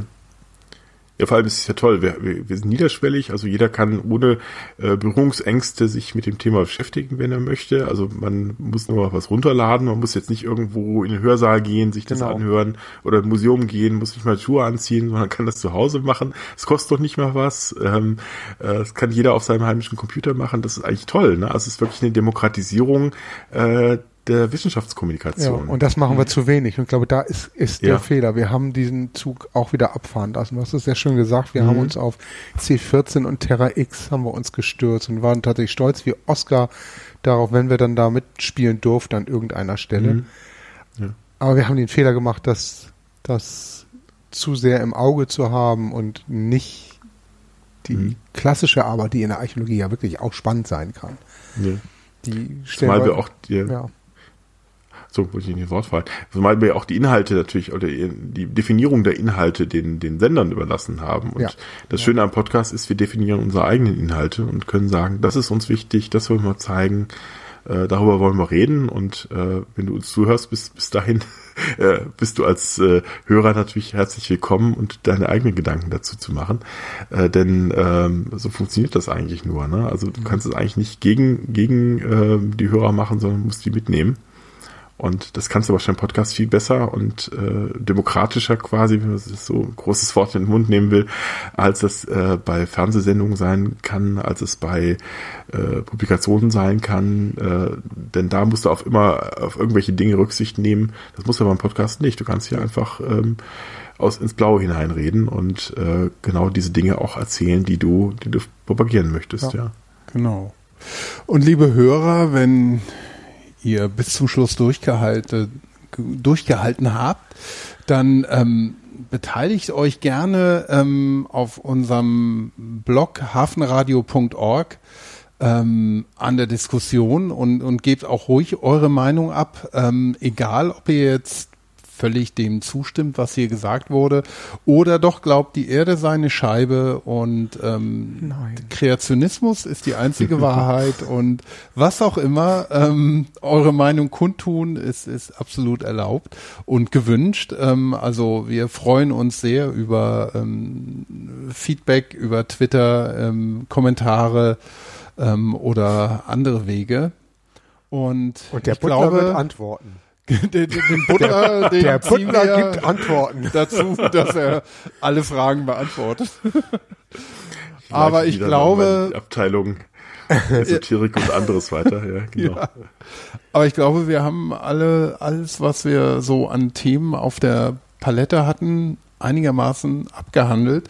Also mir würden jetzt noch ähm, sehr viele Dinge einfallen, die darauf aufbauen. Wir machen eine und zweite Folge. Mit, stundenlang weitermachen mit können. Mit Mirko können Sehr wir weiterreden. Aber wir sollten auf jeden Fall, ja genau, noch eine zweite Folge machen, weil mhm. ich finde, ähm, und die macht der, der Butler nämlich. Ja, das, dann macht der nämlich. Können wir machen wir den Gegen-Gegen-Podcast. Den Gegen-Gegen-Podcast. Gegen-Gegen-Podcast.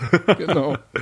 Gegen hoch drei. Dreimal Gegen-Podcast. Genau, genau, dreimal Gegen-Podcast. Und, und wenn man den rückwärts abhört, kommen nämlich satanische Verse daraus. Oh, das ist aber ein kritischer Begriff. Also Okay. satanische Verse ist äh, Dann Oh, diabolische Botschaften. ist schon vorbelastet als Titel. Also Okay. von Ja, ja, ich das glaube. ist äh, Ah. schwierig. Das ist wie, wie, wie äh, Hafenradio, glaube ich. Genau, Ja. wie Hafenradio. Da hat schon jemand, da hat schon jemand Seine Finger was drauf angemeldet. Ja. Das ist Genau. Ja. Dann müsst ihr euch einfach nennen, äh, the podcast formerly known as Hafenradio. ja sowas.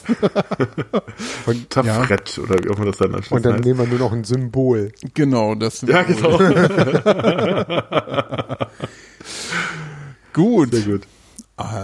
Ja, ich glaube, dann ähm, können wir hier einen Deckel drauf machen Würde ich und sagen. uns ganz, Ja. ganz herzlich beim Buddler, ich sage das immer so, äh, bedanken. Das Sehr gerne. Ganz herzlichen Dank bei euch, dass, äh, dass ihr mich hier eingeladen habt in den Podcast ohne Namen. Genau. Und gerne wieder. Ich glaube, da kann man noch sehr viele schöne Themen anreißen, was ich, äh, äh, Archäologie im Mainstream, Archäologie in Computerspielen, in, äh, in Filmen. Ich glaube, da könnte man ganz schöne Themen noch finden. Wenn ihr da Lust habt, nochmal drüber zu plaudern, Bitte. jederzeit gerne wieder. Auf jeden Fall. Sofort. Und vielleicht fällt uns ja auch noch jemand ein, den wir dazu nehmen können. Also vielleicht auch mit einer, Mhm. wir hatten ja jetzt quasi schon so ein bisschen Konsens.